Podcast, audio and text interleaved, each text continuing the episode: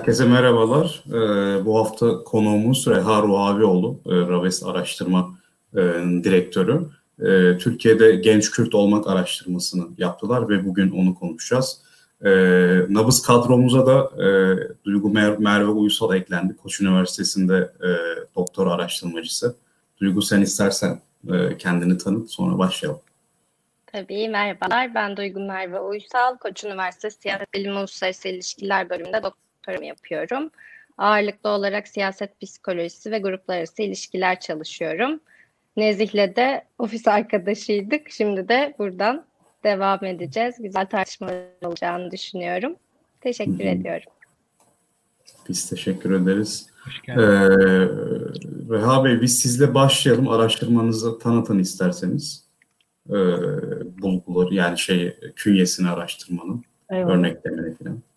Evet, teşekkür ederim davetiniz için. Merhaba herkese. Yani Türkiye'de genç Kürt olmak araştırması e, Türkiye'de 8 büyük şehirde yürütüldü. 4'ü Kürt illeri, e, Diyarbakır, Mardin, Van ve Urfa gibi büyük şehirler. 4 de bizim e, hem yakın diaspora dediğimiz Adana, Mersin gibi hem de uzak göç illeri dediğimiz işte İstanbul ve İzmir gibi e, iller seçildi. Bu 8 ilde toplam 1500 gençle bir nicel e, araştırma yürütüldü. E, bu arada 100 kadar 100 100 gençle de e, nitel derinlemesine görüşmeler yapıldı ve e, toplamda 16 tane de odak grup toplantısı yani şeyin araştırmanın e, çerçevesi böyle. Bu nicel araştırma için söylüyorum evet. Türkiye'deki genç Kürt nüfusu %95 güven ve %2,5 e, hata payıyla temsil ettiğini e, hesaplıyoruz. Böyle bir araştırma. Hı hı. E, bu elbette işte şey kadın erkek gibi birbirine benzeyen e, eşit olan dağılımları ve bunun gibi teknik teferruatları var ancak sanırım bu kadar yeterli şimdi. Hı hı. Ee, İlkan istersen yansıtmaya başlayabiliriz. Ee, Tabii. İlk dikkat çeken ilk bulgu aslında e, sadece Kürtlerin değil tüm gençlerin kanayan yarası olan e, işsizlik meselesi. Sizin araştırmanızda da e, sanırım he, yani hem ne işte çalışanlar ne de eğitim görenler yüzde otuzları aşıyor. E, bulgularınız nelerdir bu konuda Reha Bey? E, evet. Paylaşabilir misiniz bizimle? Hı hı.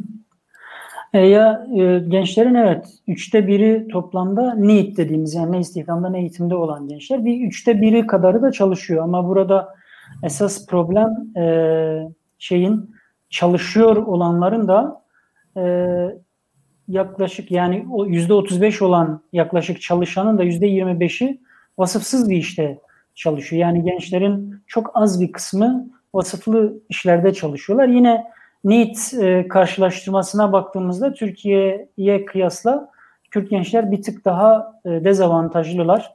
Türkiye'de genel gençlik içinde e, istihdamda olan gençlerin oranı e, daha yüksek ama şeyde e, Kürt gençler arasında bu daha düşük. Yaklaşık e, iki gençten biri çalışıyor Türkiye gençler arasında ama Kürt gençler arasında bu, bu oran üçte bire düşüyor.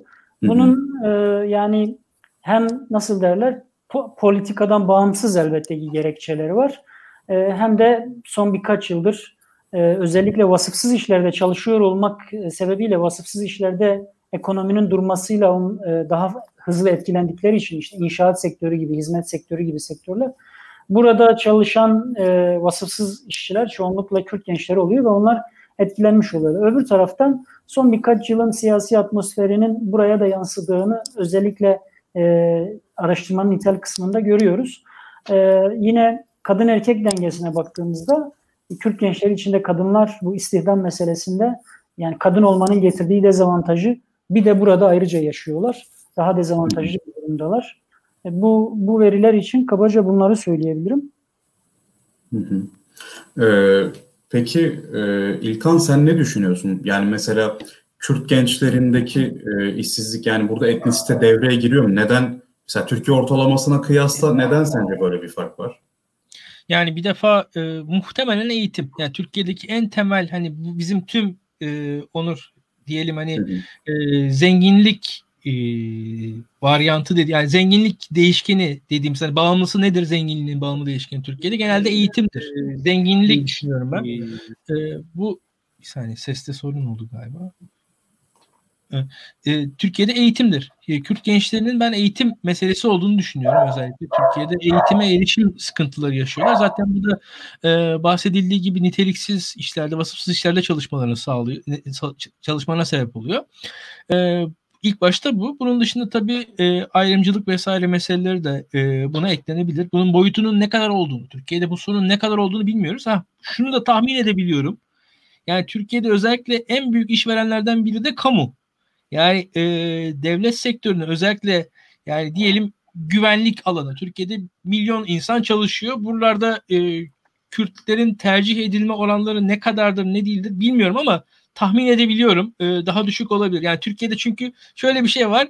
Ya tüm gençleri az subay olmuş ilçeler olduğu söylenir. Hep böyle aramızda anlatılır. Yani bu pek de Kürt ilçelerinden değildir bunlar yani. Veyahut da ya Türkiye'de bakalım e, valilerin memleketlerine falan veyahut da kaymakamların memleketlerine bunlar e, iyi kötü bir şey gösterir diye düşünüyorum ben. E, burada da bir dezavantaj olabilir diye hani objektif geriye dönüp baktığım zaman bunları görebilirim. Ama bunun dışında e, yani Türkiye'nin genel yaşadığı sorunları Kürt gençleri de yaşıyorlardır diye görüyorum. E, Duygu senin yorumun ne? Mesela burada e, şunu da gördük. E, yani cinsiyet eşitsizliği kendini gösteriyor ama benim baktığım mesela TÜİK verilerinde Türkiye genelinde de böyle bir eşitsizlik var. Yani acaba bu Türkiye'ye özgü yapısal problem mi yoksa e, Kürtlerde daha mı yüksek görünüyor? Sen de e, araştırmacı kimliğin var ve takip ediyorsun e, çeşitli araştırmaları.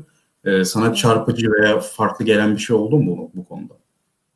Yani kadın olmanın ekstra bir de dezavantaj getirmesini aslında çok şaşırmadım. Çünkü dediğin gibi zaten kendi başına da kadın olmak bir dezavantaj olabiliyor. işverenler açısından da hani pek çok sebep nedeniyle. Ama benim aslında merak ettiğim bir şey var. Ee, Reha Bey de hani bu konu hakkında yorum yapar bizi aydınlatırsa ve sizler de hani çok sevinirim. Suriyeliler Türkiye'ye geldikten sonra bu işlerimizi elimizden alıyorlar gibi bir yani farklı sektörlerde e, çekişmelere gidebilecek ucu algılar gördük. Tehdit algısının arttığını görüyor yer yer. Acaba Suriyelilerin gelişinin bu artan işsizlik, iş bulamama gibi sorunlarda Kürtler açısından ekstra bir dezavantaj getirmiş olma ihtimali var mı? Ya e, elbette şimdi e, hem mesela 90'lar Kürt göçünü, zorunlu göçünü hatırlarsak Kürtler e, batıya göç ettiklerinde en temelde, en vasıfsız işlerle çalışmaya başladılar. Şehre tutunma çabası ve muhtemelen çok ucuz iş gücü olarak kayıt dışı kullanıldılar. Şimdi e, hala büyük ölçüde o en aşağıdaki iş e, sektörlerin e, kaba insan gücünü büyük ölçüde Kürtler, Kürt gençleri sağlıyor. E, şehir yani dışarıdan yeni bir grup geldiğinde ve bu grup e, daha ucuz çalıştırılmaya e, müsait yani istismar edilmeye müsait yeni bir grup olduğunda doğal olarak piyasa daha ucuza çalıştırabileceğine yöneliyor. Özellikle inşaat sektöründe mesela e, zaten çoğu kayıt dışı oluyor bu çalışmaların biliyorsunuz. Yani Kürtler çalışsa da böyle oluyor. Ama e, Suriyeli göçmenlerin e, gel- gelmesiyle birlikte işte maliyetleri düşürmek için e, daha ucuz iş gücü olarak Suriyelilerin de bu mecburiyetini kullanarak e, inşaat sektörü bir Suriyeli yoğunluğuna yoğunlaştı. Yine fabrikalarda kayıt dışı bu temel en en temel düzeyde yani vasıf gerektirmeyen işlerde yine bir Suriyeli yoğunluğu var. Bunlar e, şeyi bir e, Kürt nüfusu bu, bu anlamda bir etkilemiş oldu. E, öbür taraftan zaten ekonomi az önce söylediğim gibi ekonomi durgu, örneğin inşaat sektörü işte son birkaç ay önceki o kredi hareketliliğine kadar bir iki yıldır çok durgundu. Dolayısıyla zaten çok az hareketli kalmıştı ve burada e, hem kendileri vasıfsız işçi olan ya da vasıfçı vasıfsız işçi çalıştıran diyelim ki şey kalıp ustaları ne bileyim sıva ustaları bütün bu e, sektörler durmuş oldu büyük ölçüde. E, şeyin e, İlkan hocamın söylediği şey önemli. Yani e, vasıfsız işte çalışıyor olmak bir eğitimle doğrudan ilişkili. E, kamu size e, gençlerin biraz sonra belki konuşuruz o, ayrımcılık bahsinde. Gençler zaten sadece bu güvenlik e, sektörü gibi e, devletin o sektörleri değil genel olarak devlet tarafından bir ayrımcılığa maruz kaldıklarını ve atamalarının daha zorlaştığını söylüyorlar. Yani nitelikli iş, iş gücü de artık niteliksiz işlere yoğunlaşmak zorunda kalıyor. İşte Türkiye'nin genel bir problemi ama Kürtler bunu daha fazla hissediyorlar ve bunu ayrımcılıkla daha fazla ilişkilendiriyorlar. Yani bugün öğretmen olan bir Türk genci atanamayıp işte diyelim ki bir inşaatta çalıştığında atanamamak, liyakat meselesinden falan yakınırken e, Kürt genci bunların dışında bir de ayrımcılık meselesinden yakınıyor. Bütün bu söylediklerinizin elbette ki bu istihdam meselesiyle e, alakası olduğunu ben de düşünüyorum. Doğrudur. Ben de bir gözlemimi ekleyeyim bu konuda. Ee, Suriyelilere yönelik tutumlar araştırması için Esenyurt ve Sultanbeyli'de ben kıyaslamalı çalışma yaptım. Muhtarlarla görüştüm. Muhtarlarla görüşürken vatandaşlarla da e, temasınız oluyor. Mesela Esenyurt'ta e, Kürt nüfus oranı yüzde 40'a yakın, e, Sultanbeyli yüzde 30'a yakın. Yani Esenyurt'ta biraz daha yüksek. Orada şundan bahsediyor. Mesela bu e, inşaat işçiliği gibi daha vasıfsız mesleklerde büyük bir rekabet olduğundan bahsediyor. Mesela Kürt ve Suriyeliler arasında. E, hatta öyle bir hiyerarşi ki bu. Şöyle mesela Arap Suriyeliler ve Kürt Suriyeliler bile rekabet ediyor. Yani Türkiye Cumhuriyeti olan Kürtler işte Araplara, e, Arap olan Suriyelilere daha çok laf ediyorlar. Çünkü onlar bizim üstümüze çıktı diyorlar. Kürt Suriyeliler de Arap Suriyelilere kızıyorlar işte. Onlar da bizim üstümüze çıkıyor gibi. İlginç bir etnik hiyerarşi var konuda. Yani e, düşük eğitim e, seviyesine sahip oldukları için hani daha kalifiye işler bulamıyorlar. Zaten Esenyurt'ta e, hem inşaat hem de sanayi sektörünün e, güçlü olduğu bir yer. E, orada da bu rekabete böyle kanlı canlı görebiliyorduk yani. O da ilginç bir şey oldu. Dilersen e, İlkan şeyle devam edebiliriz bu kimliklere dair sunum üzerinden. E, bence araştırmanın ilginç e, detaylarından, detay demeyelim de bulgularından bir tanesi şu. E, siz burada herhalde Reha şey olarak sordunuz. İşte tek tek kimlikleri sordunuz Kürt gençlere. Parti kırılımlarına göre e, dağıttınız. Mesela AK Partili Kürtlerde Müslüman kimliği öne çıkıyor. %81'i Müslüman e, seçeneğini işaretlemiş. Mesela CHP'ye oy veren Kürtlerde ise daha böyle dünya vatandaşı, eşitlikçi bir anlayış var. O kimlikler daha çok e, rağbet görmüş. HDP'lilerde ise Kürt kimliği ve e, özgürlükçü kimlik var ve ilginç olan faktör şu, e, AK Partililer e, %81'e ulaşıyor Müslüman kimliğinde. HDP'li Kürtlerde bu %35'e düşüyor. E, bu ilginç bulgu. Siz bunu nasıl açıklıyorsunuz? Ya burada e, yani şeyin bir kere e, dindarlığın yüksek olmasının AK Parti'ye yak e, şey AK deste desteklemekle bir ilişkisi var. Yani bu araştırmanın bulgularından bir tanesi. Yani dindarlığın düşük olmasının e, bir, bir yeri desteklemiyor olmakla çok bir ilişkisi yok ama dindarlığın yüksek olması AK Parti'yi desteklemekle ilişkili e, bir pozitif ilişki içinde. Şimdi burada e, şey e, bu elbette üç tane kimlik tanımlamalarını istiyoruz gençlerden. E, ve HDP'li gençler biraz sonra belki e, şey inanç bahsinde e, konuşacağımız üzere daha çok e, şey Kürt kimliklerinden mesela ayrımcılık ayrımcılığa daha fazla uğradıklarını düşünüyorlar. E, daha seküler bir eğilimleri daha güçlü. Bütün bu faktörlerin etkisiyle Kürt ve özgürlükçü kimlikleri önceliyorlar. Ancak onların da üçüncü sırada işaretlediği kimlik yine Müslümanlık oluyor. Yani öyle çok uzak değil. Fakat AK Partili gençlerde sizin de bahsettiğiniz gibi bir e, komple Müslüman kimliği tercih etmeye e, şey eğilimi ortaya çıkmış. Orada da e, Kürtlük bir üçte bir ve üçte birden biraz daha az. Biz bunu hani bir genel bütünlük içinde söyleyecek olursam ya şey Müslümanlık kimliğine değinerek Kürt kimliklerini vurguluyorlar.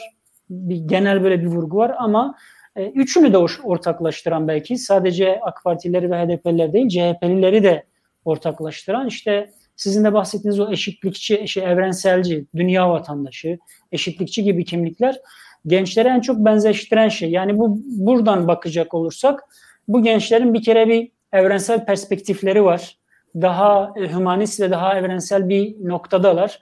Bu e, üçünde de öyle çok birbirinden aman aman e, uzak değil. Yüzde işte 25 ile 35 arası değişiyor. Yani dindarlıkla Kürtlüğün değiştiği gibi değişmiyor.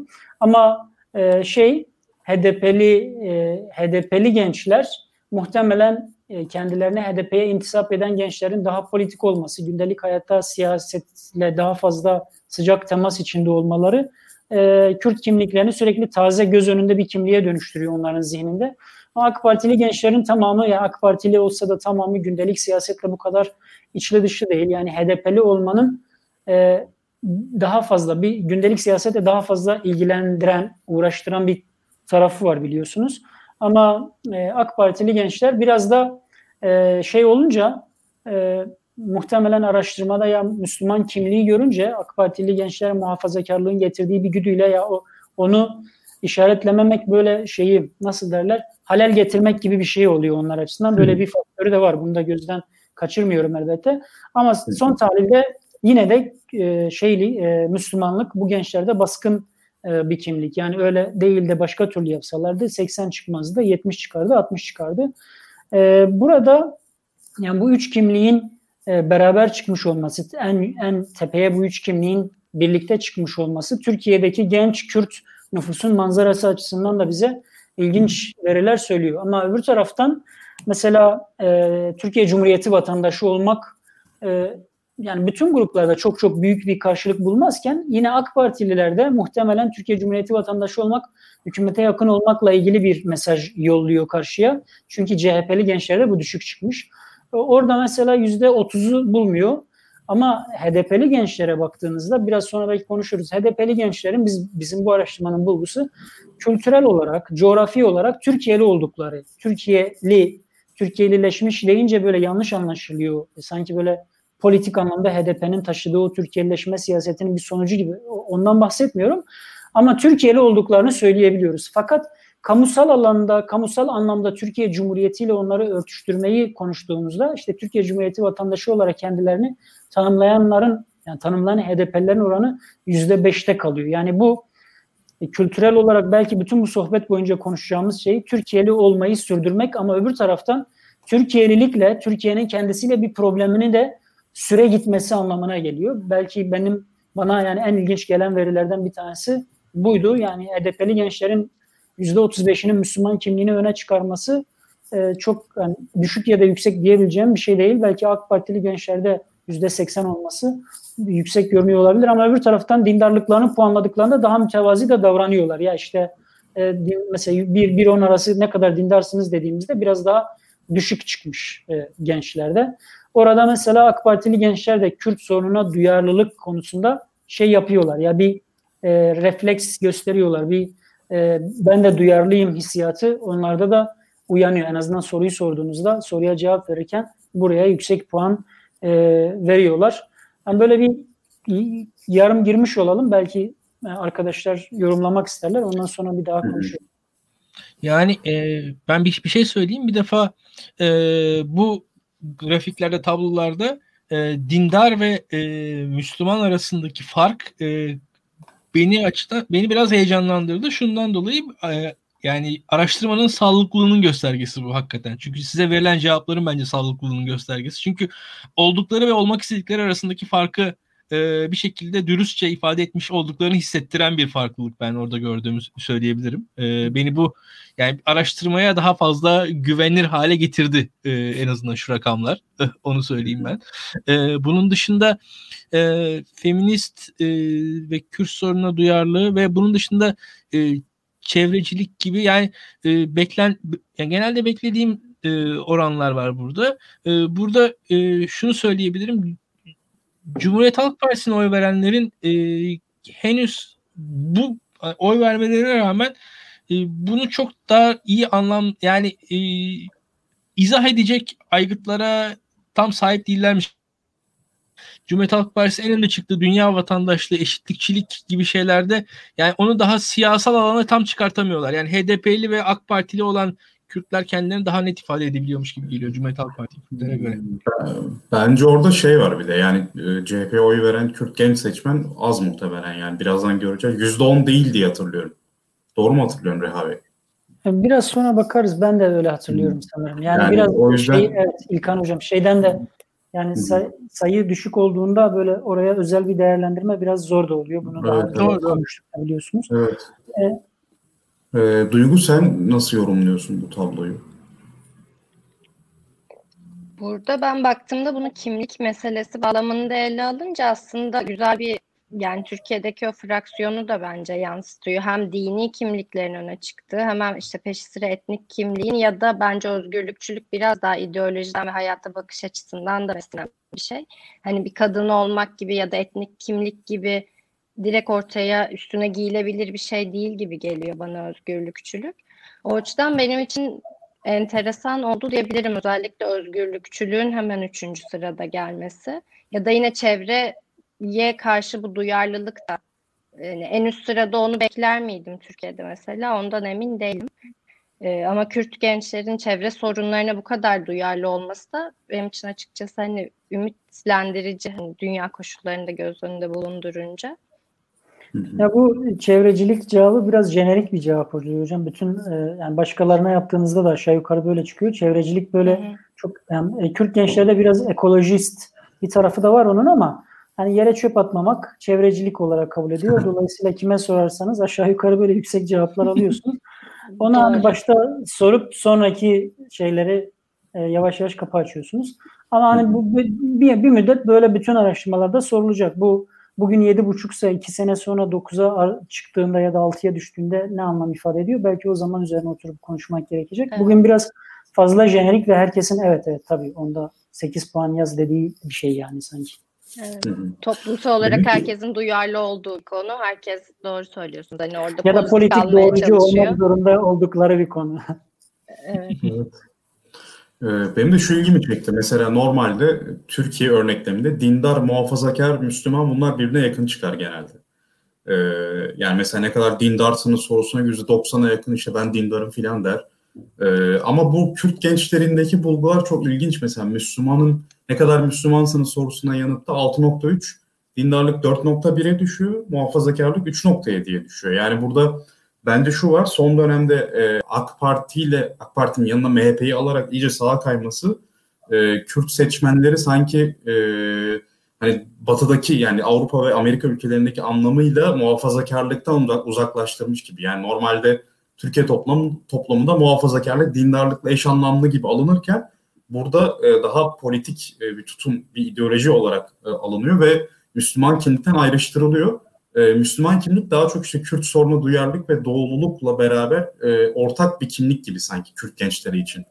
E, laiklik de mesela hemen altında geliyor. Yani e, inançları, inancı kuvvetli olan ama e, hayata seküler hukuk perspektifinden bakan, kendi kimliğini reddetmeyen doğulu olarak e, kendini ortaya koyan ve Kürt sorununda duyarlı bir genç kitlesinden sanki söz ediyoruz gibi geldi bana.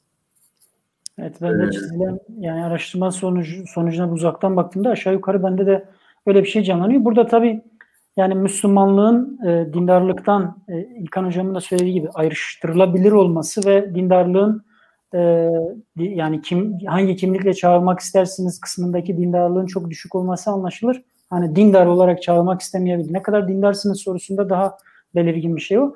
Orada iki şey var. Bir tanesi ya dindar olanların tevazusu, e, açık konuşmak gerekirse. İkincisi de e, Müslüman olanların e, çoğunlukla kent hayatında e, hayatın hızı karşısında dindarlıklarının zayıflamış olması ya da zaten sekülerleşmenin diğer faktörleri yani işte bireysel ya da dışarıdan gelen sekülerleştirici faktörleri ya da onlarla birlikte sekülerleşmiş olmalar ama e, sekülerleşmiş olmayı kabul etmeyenler bile dindarlığın azalmasını bu bahsettiğim kentleşme, işte bir yere koşturma, buraya şey yapma. Ya eskiden beş vakit yetişebiliyordum ama şimdi e, gün içindeki vakitleri yetiştiremiyordum. Geçen sene sorsaydınız beş derdim ama bu sene sorduğunuz için dört diyorum gibi şeyler açıklayıcı cevapları var. Burada e, şeyi az önce söylemiştim yani kültürel olarak bu hem Müslüman Kürt özgürlükçü hem de e, dünya vatandaşı eşitlikçi olmanın bir getirisi. Bir de bunu elbette ki nitel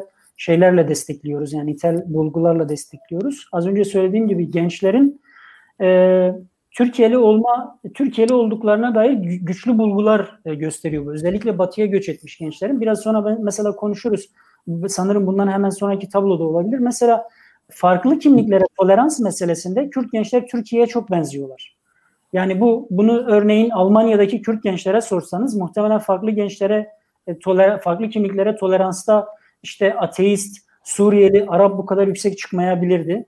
Burada biraz Türkiye'deki o genel dalgadan etkilenme e, hali de var. E, işte az önce az önce konuştuğumuz gibi bu e, ekonomik gerekçeleri de var bunun. İşte Suriyeliler geldiler ve e, bizi işimizden ettiler gibi bir şey, bir kalıp jargon var ya onun da bir etkisi var.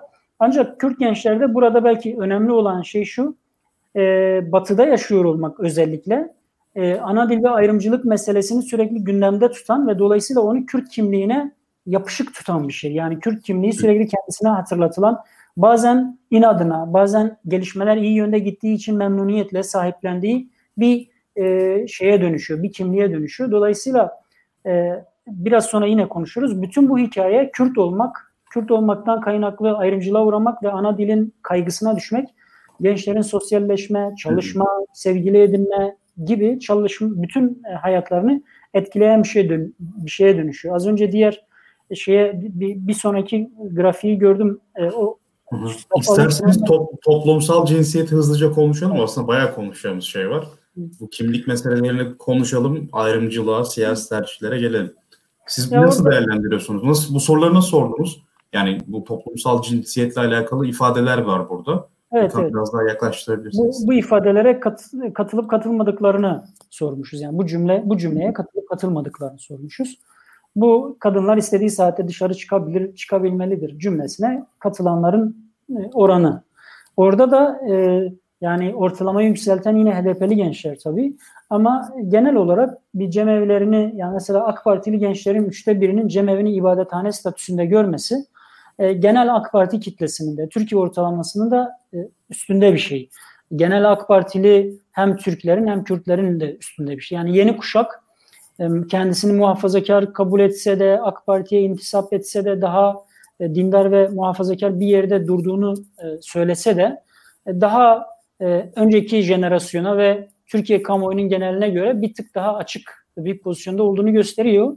Burada şey faktörü önemli. Belki o ilginç bir bulgu olabilir. Ya Batı'da yaşamış, göç etmiş gençler mesela daha açık bir pozisyonda duruyorlar. Yani onlarda diyelim ki kadınlar dışarıya çıkabilir, cemevi ibadethane olabilir, e, cevabı daha yüksek bir karşılık buluyor. Bölgede kalmış olanlar belki batıdakilerin farklı kimliklerle teması, e, kent hayatında bunu artık bir sorun olmaktan çıkmış olduğunu görmeleri gibi faktörler zaten gündelik hayatta örneğin kadının dışarıya çıkabildiğini görmek e, önemli bir şey. Onları e, etkileyen bir şey.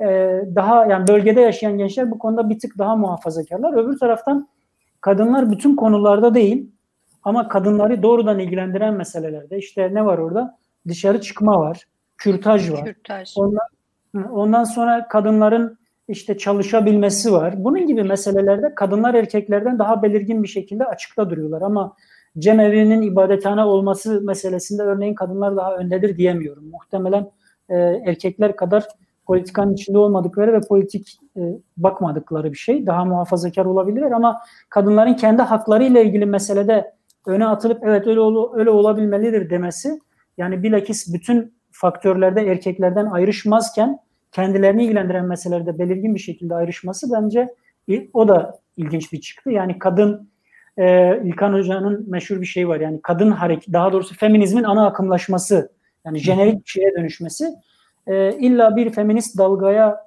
e, dahil olmak değil kente giden kente kentteki genç e, Kürt kadınları e, etkileyen, onları da elbette ki etkileyen bir şey. Yani Türkiye'deki bütün kadınları etkilediği gibi Kürt genç kadınları içerisinde bir tık daha ana akımlaştığını görüyoruz elbette ki kadın hakları meselesinin en azından yani kadın hareketi dediğimiz bir jargonla olmasa bile daha fazla yaygınlaştığını dolayısıyla kadınların ya niye çalışamasın ki mesela bunu sordum. Elbette ki çalışmalı. Elbette ki erkek çıkabiliyorsa kadın da çıkabilmeli diyordur yani. Hı hı. Ee, nasıl yorumluyorsunuz? Duygudan başlayalım bu sefer. İlkan sana e, biraz daha e, kafanda toparlama fırsatı verelim. Ee, yandaki tabloya baktığımızda aslında yine parti kırılımlarının önemli olduğunu gördüğümüz hani kadınlardaki o bilinçlenmeyle ya da hak arayışıyla alakalı olarak orada bir farklılık hala görüyorum. Belki Reha Bey onun üstüne birazdan biz biraz daha aydınlatır. E, ama genel olarak e, kentlere göç etmiş kadınlarda bunun olması hayat pratikleriyle, o bilincin gelişmesiyle alakalı gibi anlıyorum ben söylediklerinizden. Ve o da hani çok da şaşırmadım bunu. Kamusal özel alan gibi baktığımda çünkü doğuda belki kadınların kamusal alana hala dahil olma ihtimali daha düşükken kentli yaşamda istemez hayatın bir getirisi olarak yani çalışmıyorsa da alışverişe gittiğinde kendi gözlemledikleri ya da deneyimledikleri ya da belki medyaya, haberlere daha fazla maruz kalmasıyla, sosyal medya kullanımıyla hani pek çok açıdan aslında çok benim şaşırmadığım bir bulgu ama bu bilinçlenmeyi en azından e, neden aramasın ki hakkını ya da neden böyle bir şey kadına e, hak verilmesin ki herhangi bir konuda yani örneğin kürtaj yasağında gibi. Bunları görmek bence umut verici. Yani umuyorum doğuda da yine aynı bilinçliliğin arttığını gözlemleyebildiğimiz döneme doğru gideriz. ya e, ben birkaç şey ekleyeyim.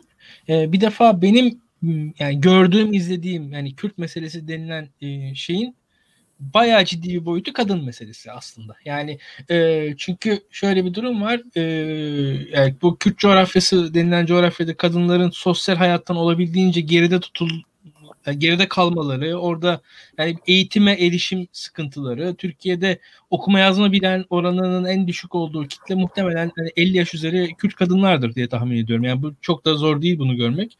Ve burada aslında e, iki şey e, bu kadınlar üzerinden de gitti. Bir e, geleneksel hayatın korunması, onun üzerinden belki Kürtçenin korunması da kadınlar üzerinden gitti. Ana dil diyoruz. Hakikaten de yani Kürtçe belki kadınların dili olarak kaldı e, da denilebilir. Ama bir taraftan da şey e, dışarıda hani okulda şeyde devletin baskısıyla Türkçe'ye dönüş olurken kadınlar o hayata girmedikleri için Kürtçeyi koruyabildiler belki. Ama bir taraftan da şu var. E, geleneksel hayat, geleneksel kodlarla da devlet arasında bir işbirliği her zaman oldu. Yani bir, daha da oradaki daha e, ne diyeyim işte hani daha devletle ilişki kuran yapılar, aşiretler vesaire şunlar bunlar ne varsa işte orada e, bunlar arasında bir çelişki oldu ve burada da e, yani Kürtler Kürtlerle devlet arasındaki mesele kadınlar üzerinden e, yürüdü diye düşünüyorum. Çünkü bizim e, devletimizin e, iddialarının en, en önemlilerinden bir tanesi kadın özgürlüğü. Yani işte hani kadına seçme seçilme hakkı verildi, Müslüman layık ülke vesaire. Ama bu iddialar e, Kürt kadınlara ulaştı mı ulaşmadı mı sorusunun henüz e, daha yani sorulması gereken bir soru olduğu açıktır diye düşünüyorum.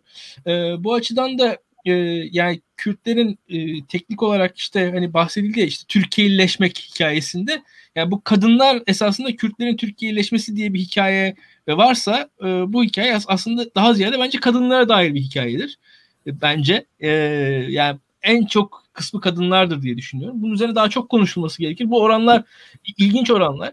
E, beklenilen e, bence oranlar. E, tabii e, gençler zaten adı üzerinde gençler ve bu açıdan mesela birçok e, muhafazakarlık standartlarında genelde yaşlılardan daha e, önde çıkarlar. Kürtlerde e, belki bu e, karşıtlık yani kontrast Türklere göre birazcık daha yüksek olabilir yani e, muhafazakarlıkla e, muhafazakar olmama değişimi arasında yaşlı genç e, farklılığı Türklere göre daha fazla mı daha az mı ona, ona da bakmak lazım. Onu da ben merak ediyorum açıkçası. E, burada genelde oranlar beni çok şaşırtmadı. E, AK Partili Kürtlerle HDP'li Kürtler arasındaki farklılaşmanın e, yani il, ilginç olduğu oradaki oranlara bakınca acaba daha birbirinden farklı beklenmedik bir oran var mı diye e, dikkat etmeye çalışıyorum. Yani benim ilgimi çeken e, AK Partili gençlerin e, dinin zorunlu ders olması, din dersinin zorunlu olması doğrudur demesi. Yani orada bir tek orada e, yani gerçekten de çünkü e, şöyle bir durum var. Şimdi Reha Bey az önce söyledi mesela cemevleri konusunda e, yani Kürtlerin e, AK Partili Kürtlerin de hani Kürt olmalarından dolayı belli yasaklara karşı bir tepkileri var. O oradaki sıkıntıyı daha içselleştirebiliyorlar. Yani AK Partili bir Türkiye göre daha kolay oradaki sıkıntıyı anlayabiliyor muhtemelen AK Partili Kürt diye tahmin ediyorum. Ama e, din dersi konusunda tam böyle değil. Din dersini de kendi hakkı olarak görüyor onu. Yani o, o din dersini kendisinin hakkı olarak görüyor. Onu başkasına bir zarar veren bir şey olarak çok da görmüyor. Yani bu da anlaşılabilir bir şey bir yandan da böyle düşününce. Yani öbürü hakikaten e, birisinin hakkı alınıyor cemevinde ama din dersinde zaten o kendi hakkım. Yani o dersi almak benim hakkım diye düşünüyor diye düşünüyorum ben. E, ondan dolayı da biraz orada bir asimetri var gibi geliyor bana. Yani orada bir hafif bir kopuş var yani e, diye düşünüyorum. Neyse ben biraz fazla yorumladım da.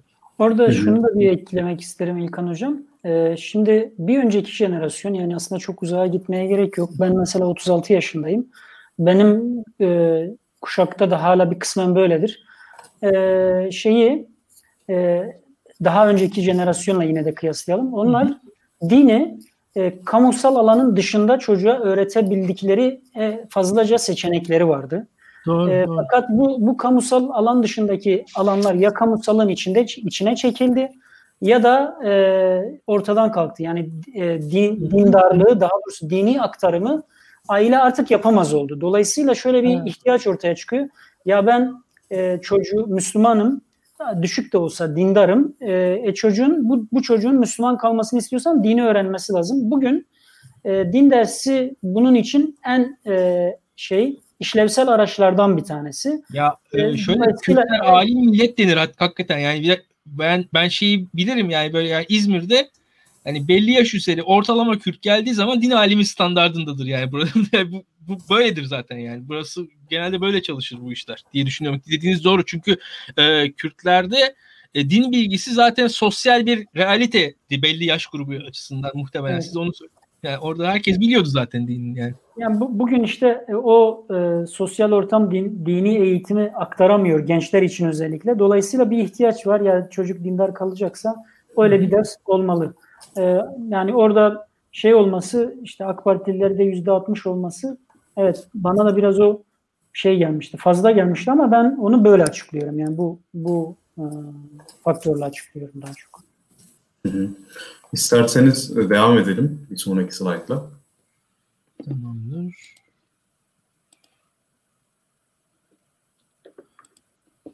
Bu kritik bir tablo aslında. Yani bunu az önce bahsettiğim şey yani bence bu Türkiye'lileşmeyi e, ya Türkiye'lileşme diyelim hadi. Çünkü Türkiye'lileşmeyi şöyle anlamlandırıyoruz biz. Hocam abi, sözünüzden önce bir tanıtalım da tabloyu. Ee, sonra devam edin isterseniz. Çünkü şey oluyor. Siz biliyorsunuz tablonun ne olduğunu izleyici evet, bilmiyor. Evet. Özür dilerim. Estağfurullah.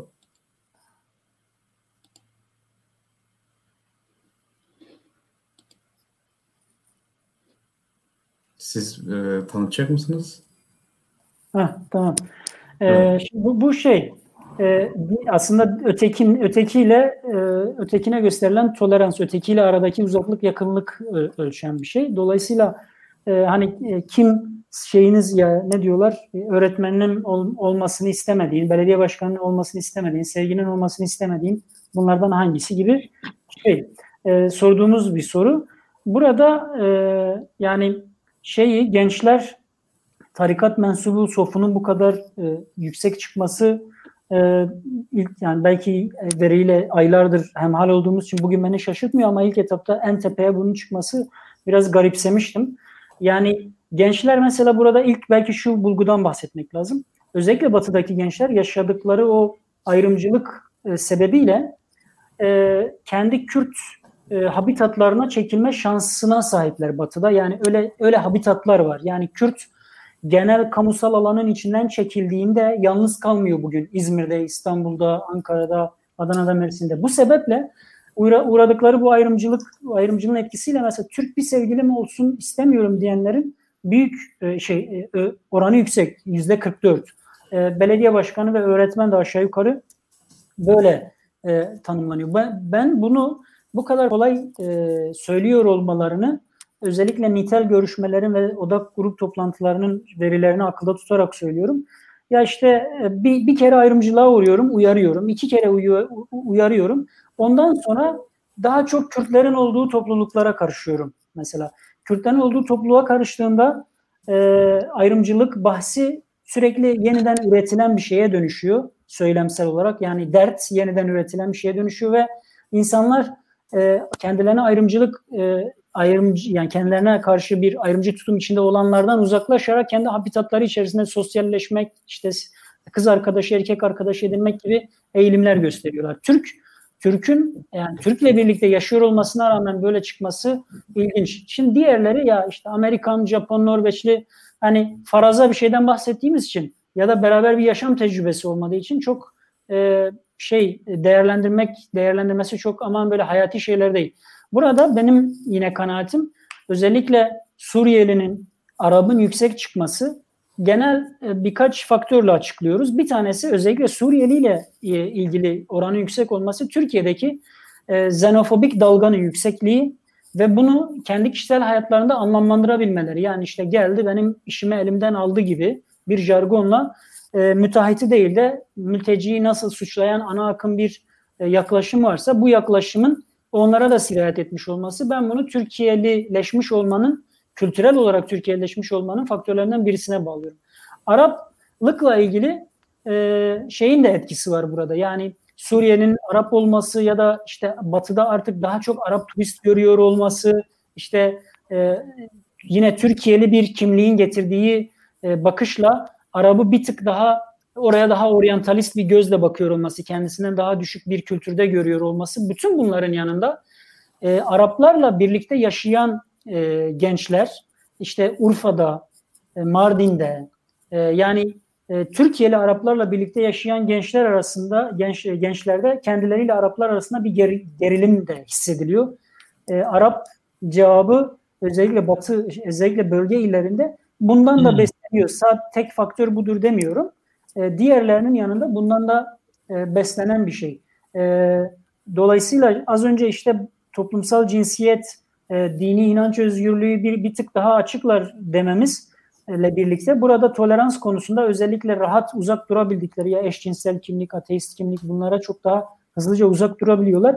Tarikat mensubu sofu e, şeyine, profiline uzak olmanın son birkaç yıldır yaşadığımız e, dindarlığın kamus yani dindarlaşmanın demeyeyim cemaatlerin kamusallaşmış olması ya daha doğrusu bürokrasi bürokrasi bürokratikleşmiş olmaları, bürokrasinin bir parçasına dönüşmüş olmalarının etkisi var.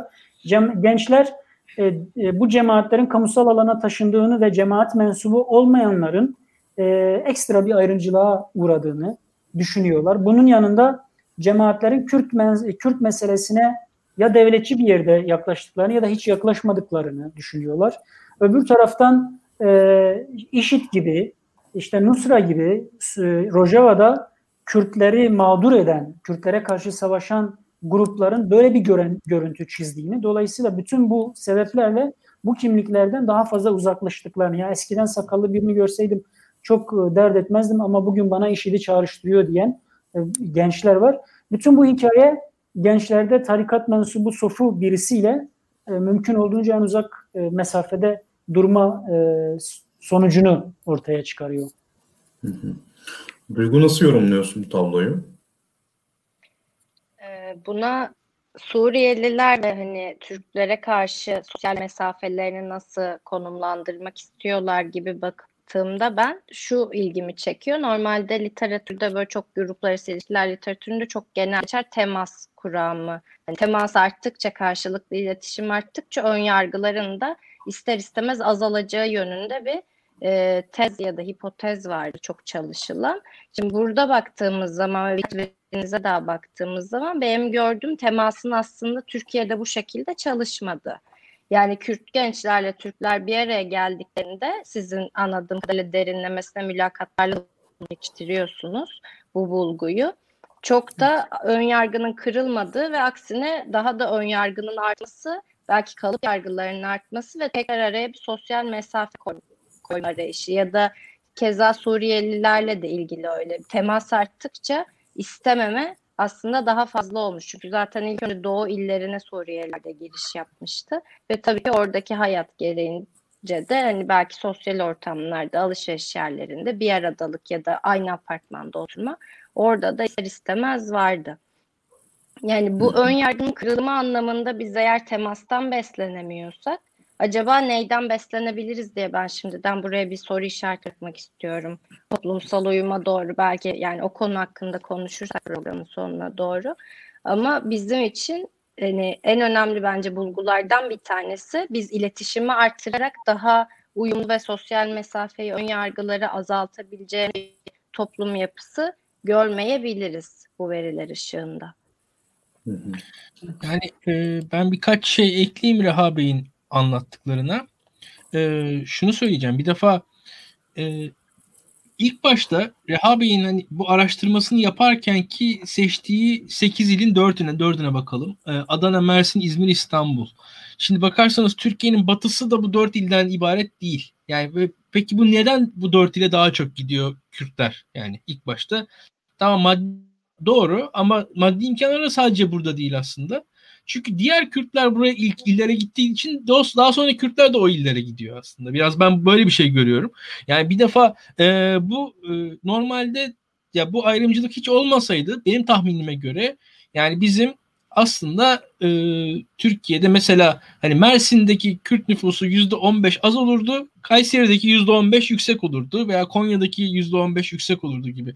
Ben biraz e, yani tek tek bir ara ÖSYM listesinden girip bakmıştım. E, üniversitelerin tıp fakültelerini kazanan gençlerin memleketlerine bakmıştım açıkçası. Yani, ve şöyle bir durum var. E, Kürt coğrafyasındaki üniversitelerin kontenjanları düşük genelde. Yani ve oralarda pek üniversite şeyi bizim devletin öyle ufak tefek şeyleri var izlediğim kadarıyla.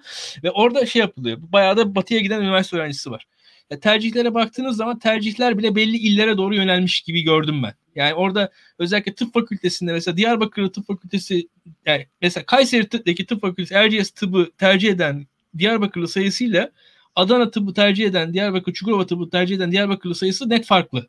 Ya o illere göre o şeyi görebiliyorsunuz. Ha, bunun bir sebebi ya acaba ayrımcılık dolayısıyla mı yoksa Reha Bey'in dediği gibi ya kendi aramızda kalalım veyahut da daha önce orada zaten bir komünite var. Akrabamız var, eşimiz, dostumuz var. Onlarla beraber orada devam edelim. Ve bu da şöyle bir durum var. Belli illerden daha uzaklaşarak, uzaklaşarak mesela hani atıyorum e, normalde Kayseri bu Kürt coğrafyasına çok yakın bir yer. Yani ama Kayseri'dense Edirne'yi tercih ediyor veya Aydın'ı tercih ediyor. Yani orada çünkü Aydın'da tanıdığı Aydın'da bayağı Kürt var mesela. Yani o, o tarz e, göç tercihleri olabildiğini ben en azından tabii bunlar e, şeyler hani anekdotal veriler ama yani sezgisel olarak bunları söyleyebiliyorum yani çok da saçmalamadığımı düşünüyorum bu konularda. E, bu, bu, bu tarz şeyler e, görülebilir. Bu araştırmalar yapılabilir. Çünkü yani bir şekilde hani hep diyoruz ya Adana, Mersin, İzmir, İstanbul da neden Adana, Mersin, İzmir, İstanbul? Mesela Ankara değil, Konya değil, Kayseri değil. E, bu, bu bunun da arkasında bir mantık var ve bu e, iç yani o, o, o dışarıda da o iç çepere geri dönme çabasının e, esasında bir anlamı. Yani orada da e, yine kendi Kürt e, komünitesi içerisinde kalma çabası da olabileceğini düşünüyorum ben. E, bunun haricinde e, diğer e, yani oradaki e, işte şun sevgilim olsun olmasın belediye başkanım olsun öğretmenim olsun ya bunlar Türkiye'de genelde görülebilen şeyler bunlar da e, yani belli sosyal e, değişimle e, değişecek şeyler diye düşünüyorum. Çok e, yani inanılmaz beni şaşırtan oranlar görmedim. E, onlar beni çok şaşırtmadı açıkçası. Onun, muhtemelen Türklerde de benzer şeyler görürüz diye düşünüyorum. Ya bu sizin bu son söylediğinizi destekleyen bir şey söyleyeyim e, hocam. Yani muhtemelen yani çoğunlukla işte e, şey Adana Mersin'e gitme eğilimi yani bu, bu Kürtlerin daha önce gittiği yerlere gitme eğilimi tamamen orada zaten Kürtler vardan e, e, oradan hareket etmese bile sonuçta oraya çıkan şöyle bir yerden de hareket ediyor. Kürt gençleri eğer ayrımcılığa uğramış birini tanıyorlarsa yani bu bölgedeki Kürt gençleri eğer bir yere batıya gittiklerinde ayrımcılıkta ayrımcılığa maruz kalmaktan korkuyorlarsa e, heterojenleşmiş demeyeyim ama homoji, homojenitesi bozulmuş illere bir bakıyorlar. Ya işte e, Adana'da bir e, Kürt göçü varsa orada e, muhafazakar ve Türk homoji, homojenitesi bir tık seyrelmiştir diyorlar. İşte İzmir zaten İzmir'de İstanbul Türkiye'nin e, her yerinden göç aldığı için zaten e, heterojendir diye düşünüyorlar. Dolayısıyla e, Kayseri'ye gidersem yalnız kalabilirim ama mesela bizim e, odak gruplardan bir tanesinden hatırlıyorum. Ayrımcılığa hiç uğradınız mı diye bir soru konuşuyoruz. Mersin'de öğrenci ben hiç ayrımcılığa uğramadım diyor. Yani e, hiç mi uğramadın? Hiç uğramadım. Çünkü Mersin e, benim içinde olduğum e, şey e, grup hep Kürtler diyor. Yani Mersin'de çok fazla Kürt var. Kürtler dışında neredeyse çevrem yok. Dolayısıyla Mersin'de ayrımcılığa uğramadım. Az önce hani programın başına başında bir yerde ya bir habitat var o içinde yaşayabildikleri dedim ya. Bazıları böyle doğrudan evet e, ben Kayseri'de yapamam ama e, Mersin'de Kürtler var onlarla yapabilirim diyorlar. Ama son tahlilde hani sizinkiyle çelişen bir şey değil belki destekleyen bir şey e, benim söylediğim. E, özür dilerim uzadı ama Merve Hanım'a e, Duygu Merve'ye bir küçük bir ekleme de oradan yapayım. E, gençlerin e, ben biz biz de şey düşünürüz yani ne bileyim insan hakları mücadelesinde ya işte e, şeyi grup olarak yaklaştığın parçayı parçalarsan, bütünü parçalarsan e, işte xenofobi azalır e, diyoruz. E, gündelik hayatta burada bütün parçalanmış karşılaşmış da oluyor. Çok bütün parçalanmış olmuyor. Bir de temas meselesi daha çok ekonomik yerden başlıyor. Ya e, bir sabah mesela geliyorlar yoksul mahalleye gidiyorlar. Önce bir yardımlaşma, dayanışma falan filan. Ama hızlıca ya e, sektöre girdiklerinde yani iş aramaya başladıklarında ilk e, Kürdün işi elinden alınmış olduğu için yani burada Suriyeli asla suçlamak için söylemiyorum.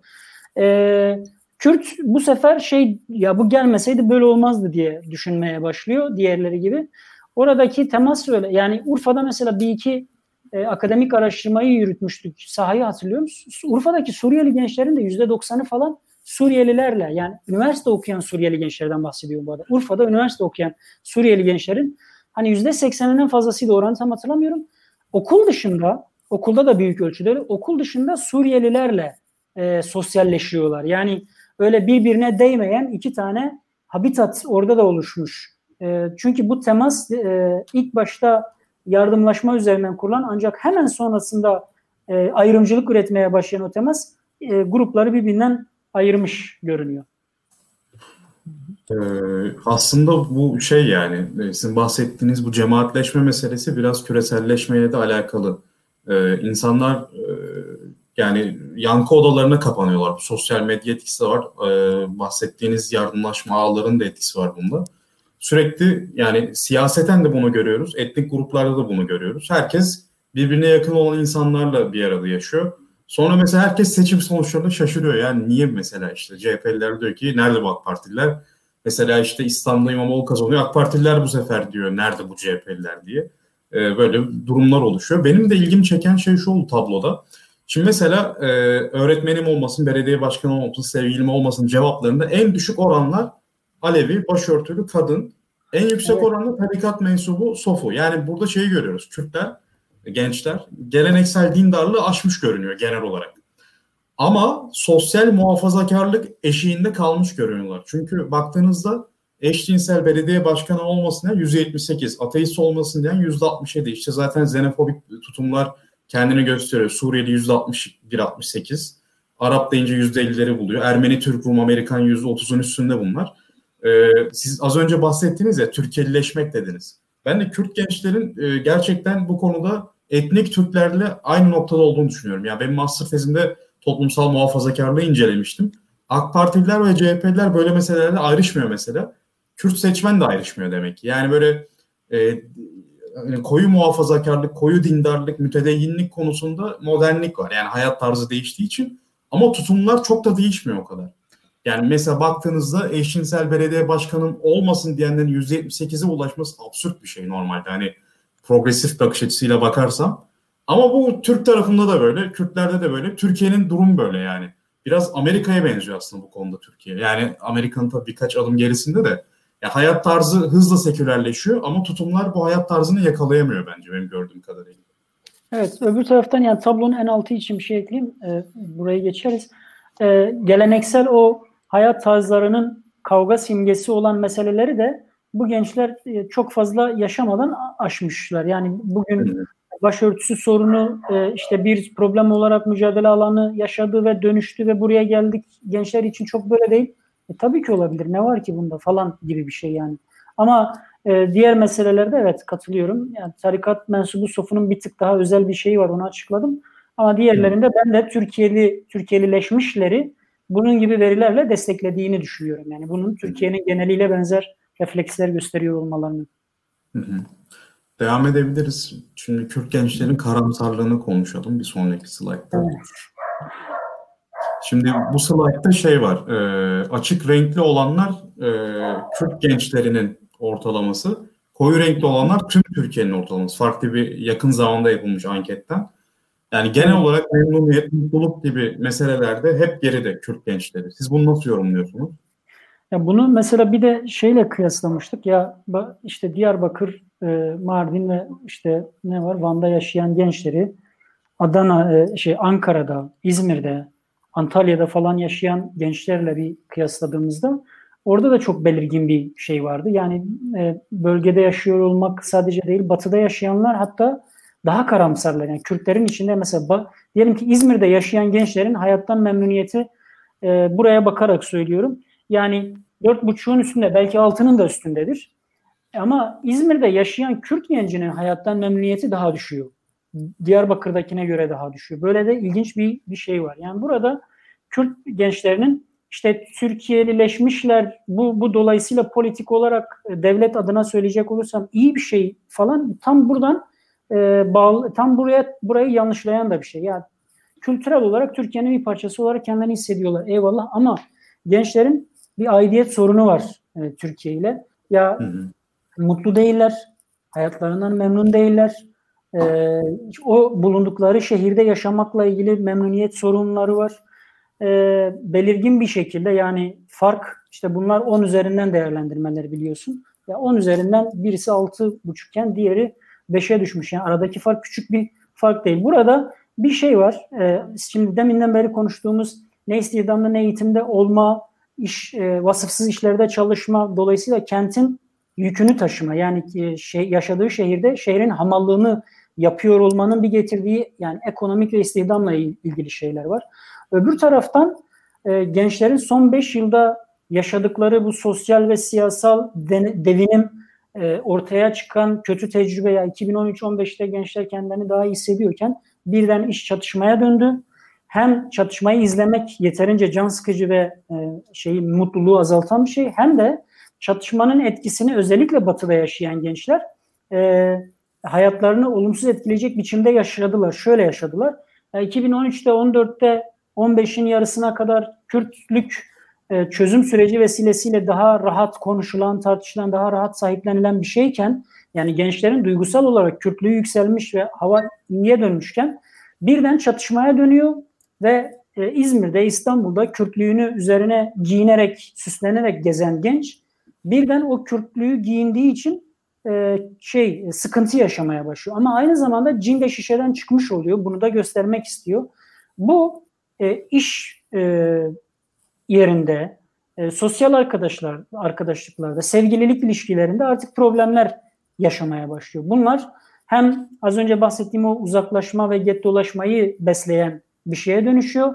Hem de e, e, mutlu mutluluğu düşüren, memnuniyeti düşüren bir şeye de dönüşüyor. Dolayısıyla e, Kürt gençlerinin e, Türk gençlerinden bir tık ayıran şey e, hem bu son 5-6 yılın yaşadığı tecrübe, o tecrübenin Kürtlüğü e, sürekli e, olumsuz bir anlamda kamusal alanda dolaştırması, siyasetin de son birkaç yıldır Kürtlükle ilgili genelde kriminal ve ötekileştirici bir dil kurması, burada duygusal olarak ayrıştıkları yani duygusal olarak Türkiye'lileşmekten uzaklaştıklarını da görürüz. Yani kültürel olarak buralılar ama duygusal olarak bir yan bir yandan şey yapamıyorlar. Bağlanamıyorlar çünkü önlerinde bütün bu saydığım faktörleri topladığımızda önlerinde bir şey var. Bir kanal var aşmaları gereken ve henüz o kanalı aşacakları bir köprü yok kanalın üzerinde diyebilirim kabaca.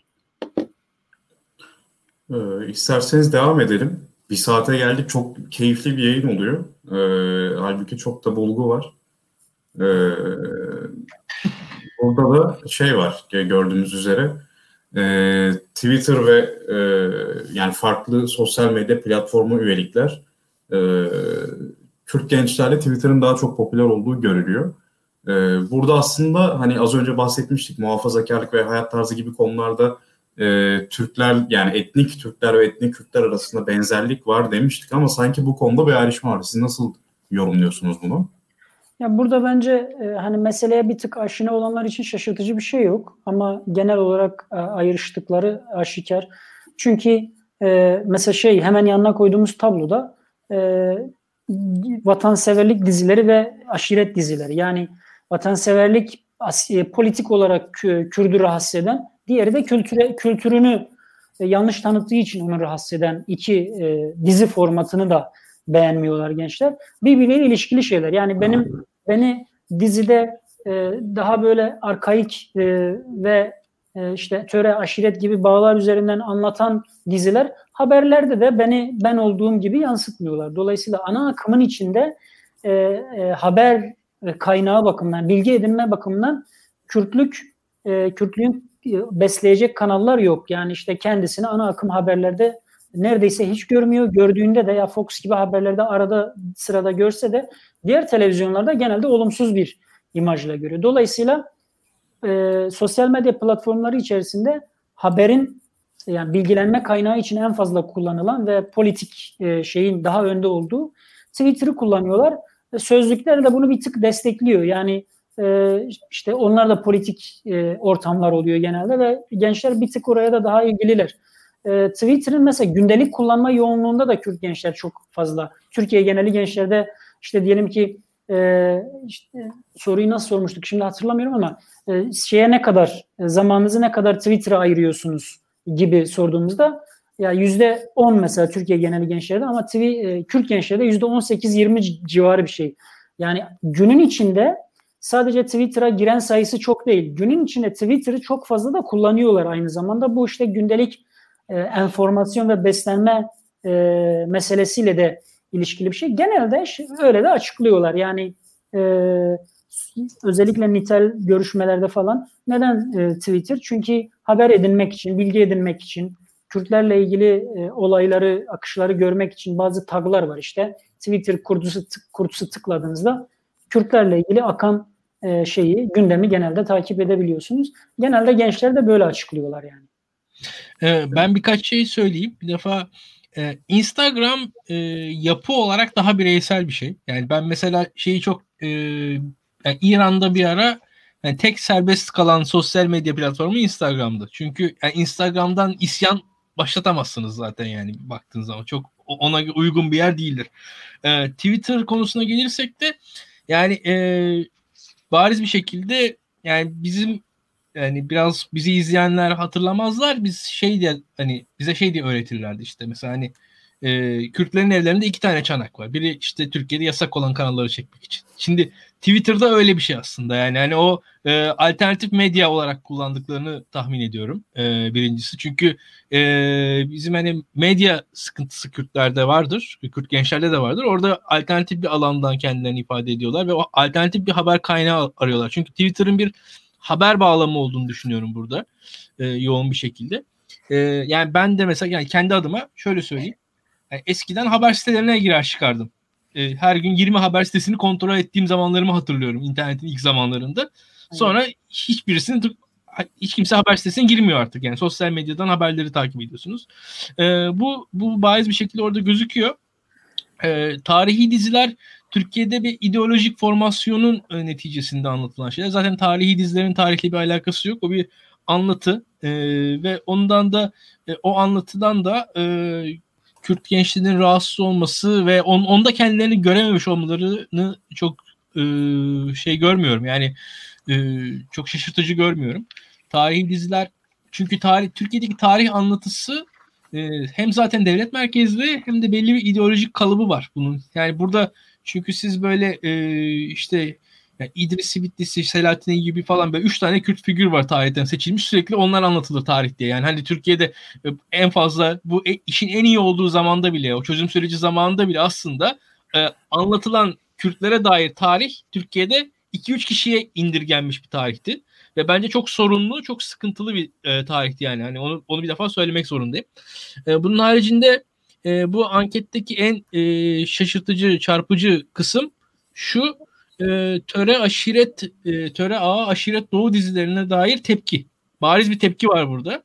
Yani bunu e, şöyle söyleyeyim ben neredeyse bir oryantalizm e, kavramıyla e, ancak anlatabileceğimiz bir e, yaklaşım, bir karikatürleşme gördüklerini tahmin ediyorum buradan en azından. Orada bir tepkiyi hissettiren bir düşük oranlar var.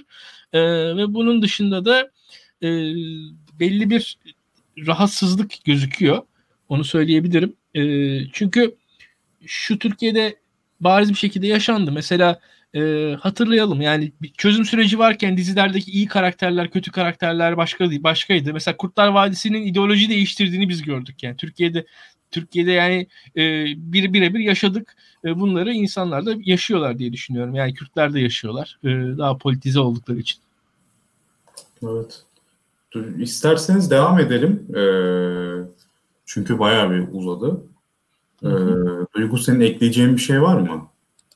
Benim bir sorum vardı gençlerin yani Türk gençlerin ve Kürt gençlerin kültür tüketmeyle ilgili. Burada sanırım onu vermek ama uzun olan sunumda hani ses sanatçılarından, kişisel zevklerinden de aslında benzeştiği yönünde ama bunu vaktimiz kalırsa tartışabiliriz ki futbol takımları da bunu paralel bir şey olacak sanırım. Hızlıca devam edelim isterseniz. Ee, çünkü aslında son, sonlarda daha ilgi çekici şeyler var. Tabii. Ee, siyasi, biz siyaset yorumladığımız için sonuçta hani evet. Kürt gençlerin siyasi tercihleri en sona sakladık. Ee, artık bizi bize sabredenler onları görecekler yani. Ee, burada Kürt gençlerinin takım tercihleri var. Ee, bunu yorumlamanızı e, sizden alalım. Deha Bey. Yani burada çok e, burayı mesela hızlı geçebiliriz. E, ilginç tamam. ama çok tartışmaya açık bir veri de değil. Gençler, e, Ahmet Spor gençler için politik bir anlam taşıyor. Bunu şuradan görebiliyoruz. AK Partili gençlerde Ahmet Spor'u tutma oranı yüzde iki. HDP'li gençlerde yüzde yirmi. Yani beş gençten birisi e, HDP'li genç, beş gençten bir tanesi bu takımı tutuyor. Yine CHP'lilerde yüzde on oranda, CHP'li Kürtlerde. Ee, öbür taraftan politik olmasın şöyle bir anlamı. Bölgede politik gündem üzerinden tartışılan giden şehirlerde Ahmet Spor taraftarlığı yüksek. Van'da, Mardin'de, Diyarbakır'da ama Urfa'da düşük örneğin. Yine batıda yüksek. Batıya göç etmiş gençlerin hem ayrımcılığa uğruyor olması hasebiyle hem adının Ahmet Spor olması hasebiyle hem de memleketi bir bütün olarak bütün memleketi temsil ediyor olması sebebiyle e, Ahmet Spor'u tutma oranları yüksek. Yani batıda bir yüksek bir de bölgede e, politik gündem üzerinden e, hayatın aktığı şehirlerde Ahmet Spor taraftarlığı yüksek. E, Ahmet Spor işte başlığa öyle koymuşuz. Dört büyük takımdan bir tanesi e, Kürt gençleri için. Ee, yani bunu nasıl yorumlayabiliriz, nasıl değerlendirebiliriz? Şey de ilginç mesela Galatasaray taraftarları AK Parti'de çok yüksek. Diğer partilerde biraz daha düşük. Ee, diğer bütün takımlar oralarda daha yükseliyor. Bu şey gibi yani kazanan takımı, kazanan partiyi destekleyen kazanan takımı da tutuyor gibi. Yani en çok şampiyonu olan ve bizim nesilde, ya şimdi ben de genç sayılıyor muyum? 29 yaşındayım. Yani son e, genç sayılıyorum. Ee, yani bizim nesillerde Galatasaraylılar her zaman çok daha fazladır işte UEFA Kupası etkisi, Fatih Terim'in başarısının etkisi filan.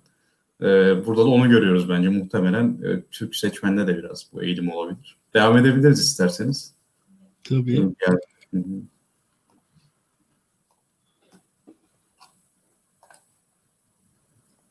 E, ya e, bu buraya evet bunu konuşalım. Bu bir önceki sorunun bununla ilişkisi de var çünkü hatırlarsanız şeyi hep birkaç kere vurguladık. Ya batıya göç etmiş gençler sosyalleşme alanları olarak Kürt habitatlarına çekildiklerinde politik konuşmaya başladıklarında Ahmet Spor'da konuşulur bir şey oluyor. Dolayısıyla Ahmet Spor'un taraftarlığı böyle yükselen bir şey oluyor. Yani belki Kürt gençlerinde diğerlerini yani onun, onları diğerlerinden ayıran çok bariz bir şey göç meselesi. Yani Kürtlerin, Kürt gençlerinin yarısının göç tecrübesi var görüştüklerimizin ve e, şu bence de bence bu da çok ilginç bir veri. E, yani her e, beş gençten ikisi batıya göç etmiş her beş gençten ikisi orada doğup büyümüş. Yani ikinci kuşak göçmen. Bir tanesi de 10 yıldan fazladır orada. Yani dolayısıyla uzun bir zamandır orada göç etmiş olma durumu var. E, bu beraberinde şeyi getiriyor. Yani bahsettiğimiz ayrımcılık deneyiminin e, uzun hikayesinin nereden başladığına dair de bir fikir veriyor. Mesela nerede ayrımcılığa uğradınız ya işte ilkokula başladığımdan başlıyor hikayeler. Bir işe başladığımla devam ediyor. Üniversiteye gittiğimde yani diyelim ki sadece okula okul okumaya gitmişse, üniversite okumaya gitmişse bütün bu hikayeler yani ne zaman göç etmişse Kürt genç e, sosyal hayatla hangi, hangi aşamada temas etmişse ayrımcılık o aşamada başlıyor. İlkokulda, batıda ilkokul okumaya başlamışsa mesela müfettiş gelmişti. İşte benim adımı gördü. Adım Kürtçe şeyde. De, benim adım Kürtçe. Adımı gördü defterde. Beni çağırdı tahtaya. Ben de şeyde Türkçeyi iyi bilen ve sosyal bir öğrenciydim. Babamın kim olduğunu sordu. Ben de herhalde babamı tanıyor diye babamı şakır şakır anlatmaya başladım. Susturdu beni yukarıya bak dedi işte Atatürk'ü gösterdi senin baban o dedi mesela. E, bunu o gün müfettiş niye yapmış gerçekten bu sebeple mi yapmış bilmiyorum ama genç bunun adının işte Bozan, Zelal gibi bir isim yani bir e, Kürt ismi olması hasebiyle kendisine yapıldığını. Sonra üniversiteye giden ya ben işte X şehrine üniversite okumaya gittim. İki gün sonra ülkücüler tarafından uyarıldım çünkü kampüsün içinde Kürtçe konuşmuştum. E, uyarılmakla ucuz atlattığımı söyleyenler oldu e, diyor. İş için gitmiş olanlar başka türlü bir ayrımcılık e, yaşadıklarını söylüyorlar. Yani e, genelde tabloda görünüyor işte. E, eğitim ve iş için e, göç ettiğini söylüyor gençler. E, ama orada yaşamın her aşamasında bir ayrımcılıkla muhatap olduklarını söylüyorlar. Burada belki bu ayrımcılık bahsi dışında bir şey daha söylemek lazım. Yani çözüm süreci az önce bahsettik ya çözüm sürecinin batıda şöyle bir havası olmuş. Batıda doğmuş ya da küçükken batıya gitmiş ve orada büyümüş gençler ve bugüne kadar memleketlerini hiç görmemiş gençler. Bayramda, seyranda bile çok nadiren gitmiş gençler. Bu son beş yıl içinde memleketlerini özlemeye başlamışlar, merak etmeye başlamışlar. Ee, Kürtçe bilmiyor olmaktan daha fazla hayıflanmaya başlamışlar. Bütün bunları neye bağladıklarını sorduğumuzda çözüm sürecinin havasına bağlıyorlar. Çözüm süreci Kürtlüğü yükseltti. Dolayısıyla benim e, Kürdüm, memleketim neresi? Ağrı. Bir Ağrı'yı gidip görmek istedim. Bir Başkale'ye gidip görmek istedim. Mardinliyim ama Mardin'e hiç gitmemiştim. Gidip Kürtçe kursuna yazılma ihtiyacı hissettim. Biraz hem Kürtlükle tanışmak hem de onun daha e, dekriminal bir şey olması e, işi kolaylaştırıyor. Ancak e, hemen arkasında az önce konuştuğumuz gibi bir şey e, şiddet dalgası gelince e, gençler e, Kürtlük bilinci bu kadar yükseldi. E, Kürtlük elbisesi üzerimizde. E, bunu çıkaramayacağız. Çatışma başlıyor. Yani sosyal mesafenin e, açıldığı bir aşamaya geçiyorlar orada ve göç gençlerin hayatlarını gerçekten bütün faktörler yani kimlik ve göç iç içe e, tutunuyor. Bu ayrımcılıkla ayrımcılık bunun etrafında sürekli dolaşa duruyor ve gençlerin işte evlenme bahsini, bir iş kurma meselesini, ne nasıl bir işte çalışabileceklerini hepsini e, tetikleyen, etkileyen bir şeye dönüşüyor bu bu faktörler bir araya geldiğinde. Ya ben ee, bu çözüm süreci zamanında biraz e, alakasız anekdotal birkaç şeyler söylemek istiyorum ben.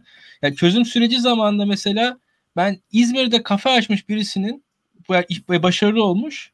O kafeyi İzmir'dekini devredip aynı kafeden işte Hakkari'de açtığını falan duydum. Yani bu çok ve o, onun heyecanıyla ve mesela yine aynı şekilde e, bu işte Irak Kürdistan'ına gidip orada eğitim almaya çalışan, orada özellikle Kürtçe öğrenen insanlar olduğunu biliyorum ben. Yani bu ve bu çözüm sürecinin verdiği heyecanla muhtemelen çözüm süreci olmasaydı işte yani İzmir'de Kürt olarak yani ondan önce 20 sene nasıl yaşamışsa belki öyle yaşayacaktı ama oradaki bu çözüm sürecinde heyecanlı böyle e, hayat hikayeleri oldu. Pek bizim hani ana akım medyaya yansımamış olabilir bunlar da bu Reha Bey'in anlattığı şey birebir var yani. Bu e, hani belli bir Kürt e, batıda yaşayan Kürt kesiminde bu canlanma yaşandı ve ondan sonra biz aslında yine e, başka bir zaman belki e, gene Reha Bey anlatır. Yani son 5 yılda bayağı bir Avrupa'ya göç oldu. Yani daha öncekinden daha farklı da bir göç oldu. Bunu da ileride konuşmak lazım diye düşünüyorum. Yani benim tanıdığım insanlardan gidenler oldu. Ee, bunların da bir anlamı bu çünkü süreç oldu olmadı falan filan. Biz mesela bu işte cemaat FETÖ falan hikayelerinden bir gidenleri biliyoruz ama bir de esasında yoğun Kürtlerden de çözüm sürecinden sonra yoğun bir Avrupa'ya gidiş oldu aslında. Ee, bu hani Hendek falan filan o zamanlardan da gidişler oldu. Onların da ayrı bir zamanda konuşulması gerektiği düşünüyorum. Bu e, yine göç dendiği anda e, bir de bunun Avrupa'ya göç kısmı da var. E, bunun üzerinde durulmalı diye düşünüyorum. Benim soracağım soru şu Duygu'ya. Çünkü Duygu göç çalışıyor ve e, göç etme biçimlerinin de e, toplumsal entegrasyon konusundaki etkisini biliyor.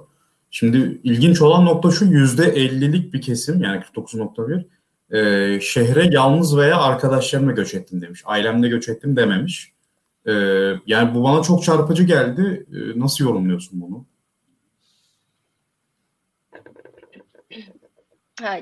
Yalnız veya arkadaşlarım yani bunun muhtemelen ben şey olduğunu düşünüyorum. Eğitim sebebiyle ya da çalışma amaçlı batıya göç ya da şehirlere göç gibi düşünüyorum. Yani burada aileyle ya da arkadaşlarla yalnız gelmenin duygusal olarak ayrıca bir yük olmuş olabilir ve Reha Bey'in anlattığı gibi hani kendi grubuna tutunabileceği çok da risk almadan kendini ifade edip paylaşımlarda ya da destek görebileceği yanları olmuş olabilir ama arkadaşları ya da ailesiyle göçenler de belki o duygusal desteği bir parça en yakınında götürebilmenin bir farklılaştırması olmuş olabilir. Ee, ama bunun dışında yani bunun daha çok eğitimle ya da iş sebebiyle ilgili olduğunu düşünüyorum. Senin Hı-hı. ayrıca sormak istediğin bir noktası var mıydı? Ben yakalayamadım mı? Emin değilim. Yok anladım. İsterseniz devam edelim. Ee, ayrımcılık konusuna daha detaylı e, bir ele alalım. Ee, Reha Bey siz herhalde ayrımcılığa uğramayla alakalı e, ne derece bunu yaşadınız? Bu tecrübeleri e, Kürt gençlere sordunuz. Nasıl yorumluyorsunuz?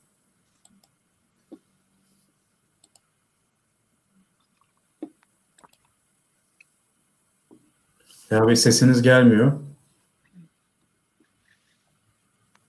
E, sesimi kısmışım özür dilerim. E, bu e, de, şey dediğiniz doğru yani soruyu aşağı seçenekler en azından burada görüldüğü üzere soruldu ve e, gençlerin yaklaşık e, yani 10 gençten 7'sinin ayrımcılığa uğradığını söylüyor olması yani çarpıcı bir şey. Belki tahmin edebilirdik. Bunun içinde mesela çok sık olduğunu söyleyenler, ara sıra olduğunu söyleyenler şeklinde bölünüyor ama mesela C, şeye bakalım HDP'li gençler yani daha fazla ayrımcılığa maruz kaldıklarını söylüyorlar. AK Partili gençlerde hiç ayrımcılığa uğramadım diyenlerin oranı %50'nin üstündeyken HDP'li gençlerde %15'in 15 civarı, 14-15 civarı bir şey. Dolayısıyla gençler e, şöyle bir veriyle bunu destekleyeyim. Gençler, HDP'li gençler Kürtlüklerini kamusal alana genelde taşıyorlar. Taşımayı da tercih ediyorlar ya da e, zaten onlar dışında taşınmış oluyor bu bir iş yerinde, okulda, bir yerde onlara hatırlatılmış oluyor. Ve bu kimlik üzerinden bu kimliğe yapışarak var olmaya çabalıyorlar. Ama e, mesela şöyle bir anekdot vardı. Kürtlük e, yani benim genel gözlemim de en azından devlet nezdinde böyleydi ama Kürt gençleri de bu veriyi benzer ifadelerle e, dile getiriyorlar. Şöyle diyorlar ya işte batıya gittiğimde özellikle mesela muhafazakar genelde AK Parti ya da sistem içi bir yere bir yerle entegre gençler henüz Kürtlükleri Kürt olduklarının kültürel olarak farkındalar ama Kürtlükle ilgili politik bir iddiaları yok. Böyle bir kimlikle batıya gittiklerinde çok sorun yaşamıyorlar. Kürtlük çünkü görünür bir şey değil. Ee, yani şunu söyleyen çok insan oluyor. Ya ben e, pek Kürt hassasiyetim yoktu üniversitede. Ama üniversite sınıf en iyi arkadaşım bana şunu söyledi. Ya benim tanıdığım bir tane Kürt var. Onu çok seviyorum. Çok iyi bir insan ama Kürtleri de sevmiyorum. Yani böyle bir hikaye. Seni niye seviyor? Senin Kürtlüğün görünür değil çünkü. Yani sen Kürt politik ortamlarının ya da Kürt politik duygusunun içinde de, değilsin. Bunu söyleyenler genelde o zaman böyleydim e, diyorlar. Yani mesela bir anekdot şuydu ya ben muhafazakardım, e, şeydim AK Parti'ye yakındım, Kürtlüğümle e, kültürel olmak, kültürel olarak Kürt olmak dışında bir şeyim yoktu ama üniversiteye gittim. Hala öyleydim ama bu arada dilime ilgim başladı. Türkçeyi bir e, okuyayım edeyim falan dedim. Mezuniyet töreninde ya işte e, yıllık komitesine arkadaşlar Facebook grubumu neyse artık arkadaşlar e, selamlamayı kaç dilde yapalım, İngilizce nasıl, Rusça nasıl, Arapça nasıl diye konuşurlarken ben de dedim ki Kürtçe de ekleyin ve Kürtçe selamlamayı şöyle ekleyebilirsiniz dedim. Hala ne yaptığımın da farkında değilim gibi bir şey söylüyor bu genç. Çünkü onun için normal bir şey. Henüz ayrımcılıkla karşılaşmamış. E, ve ertesi gün okula gittiğimde herkes bana çok garip bakıyordu. Beni birbirlerine gösteriyorlardı. Ve ondan sonra işler bozulmaya başladı diyor. Yani e, Kürtlüğü kamusal alana taşımadığınızda Kürtlük görünmez bir şey olduğunda sorun yaratmıyor. Ne zaman ki Kürtlüğünüzü kamusal alana taşıyorsunuz e, ayrımcılık e, orada başlıyor bu gençler için ve e, bahsettiğimiz o hikaye tekrar etmeye başlıyor. Yani ayrımcılığın üretildiği ve ayrı üretildikten sonra genci gencin kendine girmek zorunda olduğu yol işte Kürt ortamları, sosyalleşme biçimlerinin değişmesi, sosyalleşme ortamlarının değişmesi gibi sonuçlarla karşılaşılıyor. Yani AK Partili gençlerin içinde de yarısı e, nadir ya da sık e, ayrımcılığa uğradığını söylüyor bu arada. Çünkü annesiyle telefonda konuşurken ikinci kanala geçme. Yani en yumuşak ayrımcılık böyle. Ya da bunun bir ayrımcılık olduğunu farkına varıyorsa eğer mesela a hiç Bingöllülere benzemiyorsun e, bunun muhatabı onun bir ayrımcılık içerdiğini e, çoğunlukla bilmiyor. Fark ettiğinde bunun evet ben de ayrımcılığa uğradım demiş oluyor. Belki ayrımcılık bahsinde şeye vurgu yapmak önemli olur. E, genç kadınlar e, bu meselede iki kere muzdaripler. Önce kadın olmaktan ötürü ayrımcılığa maruz kalıyorlar. Bunu Kürtlük takip ediyor. Çünkü Kürtlüğünüzü göstermediğinizde herkes bilmeyebiliyor ama kadınlık e, göstermesi göstermeye ihtiyacı olan bir şey değil. İşte iş hayatında, eğitimde, ne bileyim gündelik hayatta, sokağa çıkmada, tacize uğramada daha daha Kürtlüğe gelmeden zaten mağduriyetini yaşadığınız bir kimlik oluyor. E, genç kadınlar buradan iki kere mağdur oluyorlar. AK Parti şey HDP'li olup da mesela başörtülü dindar olanlar ya işte e, dışarıdan HDP'li olduğumuz kabul edilmiyor pek. Çünkü yani AK Partiliymişiz gibi kabul ediliyoruz. Yani başörtülüysen AK Partilisindir gibi bir muameleye maruz kalmalarını bir ayrımcılık olarak kodluyorlar. E, böyle bir ayrımcılığa maruz kaldıklarını da söylüyorlar. Kadınlar daha e, ayrışıyor bazı yerlerde erkeklerden de. Hı hı. Bu niceliksel ee, olarak da böyle mi? Yani onu hani bu grafikten görmüyoruz ama belki siz ek analiz yapmışsınızdır diye merak ettim. Hani anekdotlarla aktarıyorsunuz. Nicelikte de kadın erkek olarak baktığımızda kadınlar gerçekten anlamlı bir şekilde daha fazla ayrımcılığa uğradığını rapor etmişler mi? Yani şu anda onu söylemem yanıltıcı olabilir hocam. Ee, şey, yani ayrımcılığı ayrımcılığa uğramayı e, ankette nasıl anladılar ve ne dediler şu anda veri önümde değil benim de.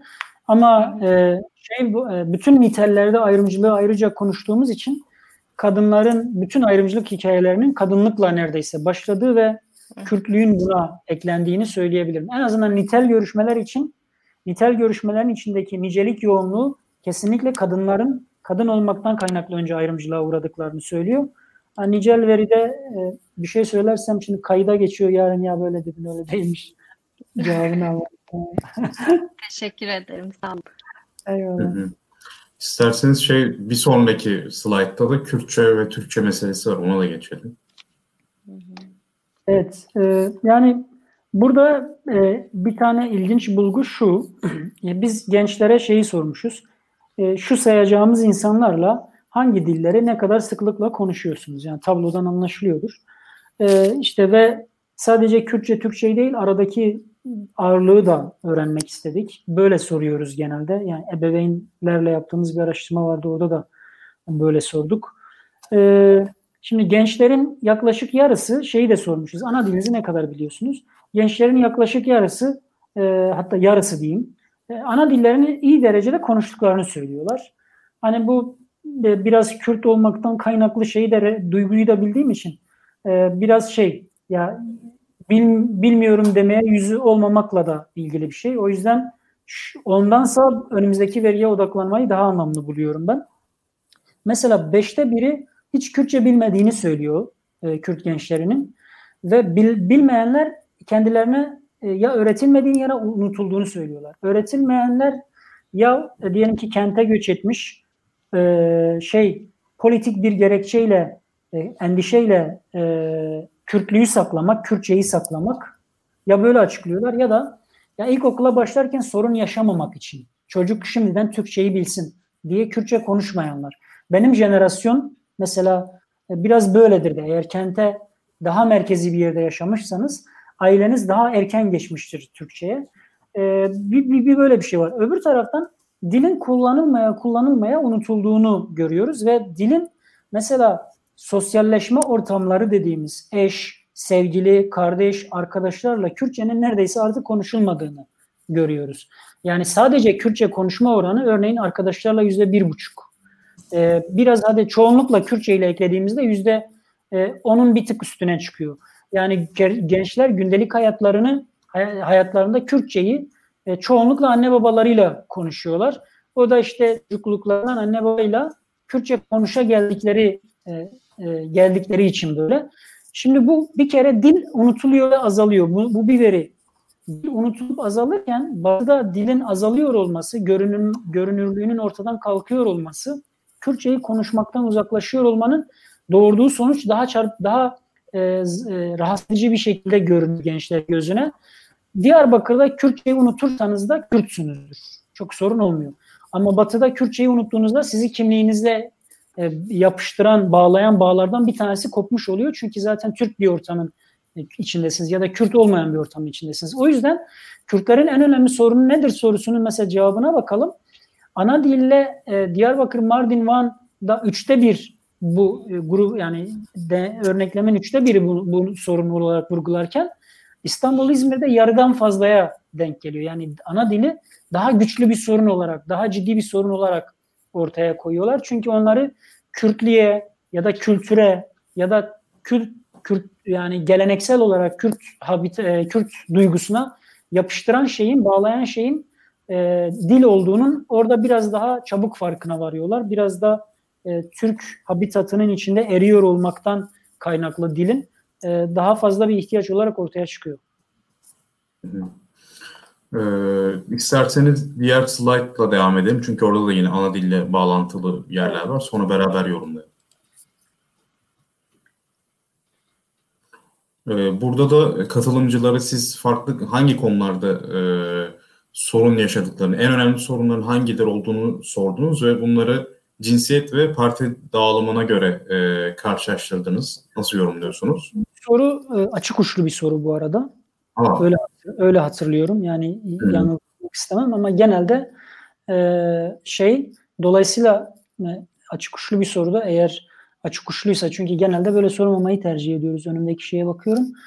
E, yine de çok garanti demeyeyim ama ana dil hem nitelde hem nicelde Kürtlerin önemli sorunu ne dediğim, nedir dediğimizde ana dil ve ayrımcılık bir kere başı çekiyor. Yani burada belki ilginç bir şey şu.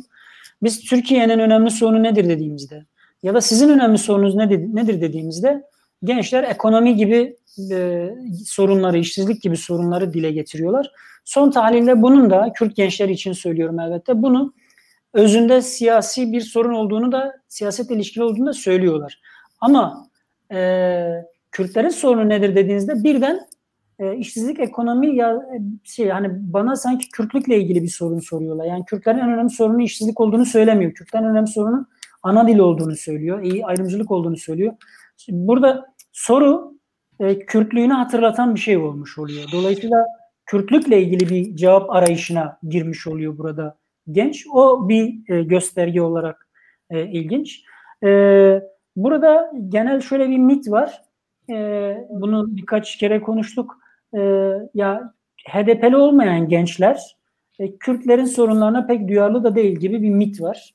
Bu soru bir tık onu da yanlışlıyor. Bir tık değil yanlışlıyor hatta. Yani e, AK Partili gençlerin üçte biri e, Kürtlerin ya da en fazla Kürtlerin en önemli sorunu ayrımcılık ve ana dil olduğunu onlar da söylüyorlar. HDP'lilerden daha düşük bir oranda söyleseler bile. E, HDP'liler belki ana dili daha fazla dile getirirken ayrımcılığı bir tık e, kaçırmış da oluyorlar. Mesela AK Partili gençler ayrımcılığı daha fazla söylemiş. Önümde tabloya bakarak söylüyorum. Dolayısıyla ana dil ve ayrımcılık her iki grup için de yüksek şeyler, yüksek e, e, sorunlar. E, Duygu Merve'nin sorduğu sorunun cevabı burada. En önemli sorunun ayrımcılık olması e, sorusuna kadınlar daha yüksek cevap vermişler bu arada. Kadın erkek dağılımına bakarsak kadınlar 8 puan kadar bir yüksek bir e, şey vermişler. E, şey e, yani şimdiye kadar söyleyeceklerime ek olarak belki e, şeyin yani bu mitin altını çizmek gerektiği ve gençlerin de sadece sorunu tespit etmek anlamına değil talep bakımından da HDP'ye oy vermeyen gençlerin de Kürt meselesine HDP'ler kadar olmasa da duyarlı olduklarını, o sorunlarla temas ettiklerini, ilgilendiklerini söylemek gerekiyor.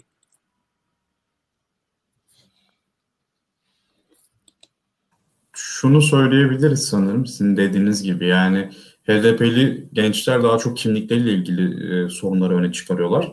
Evet. E, AK Partililer daha e, kimlikten bağımsız eğitim işsizlik yani çok da kimlikten bağımsız değil ama e, yani doğrudan etnik kimlikle bağlantılandırılmayacak bir e, başlıklar öne çıkarıyorlar.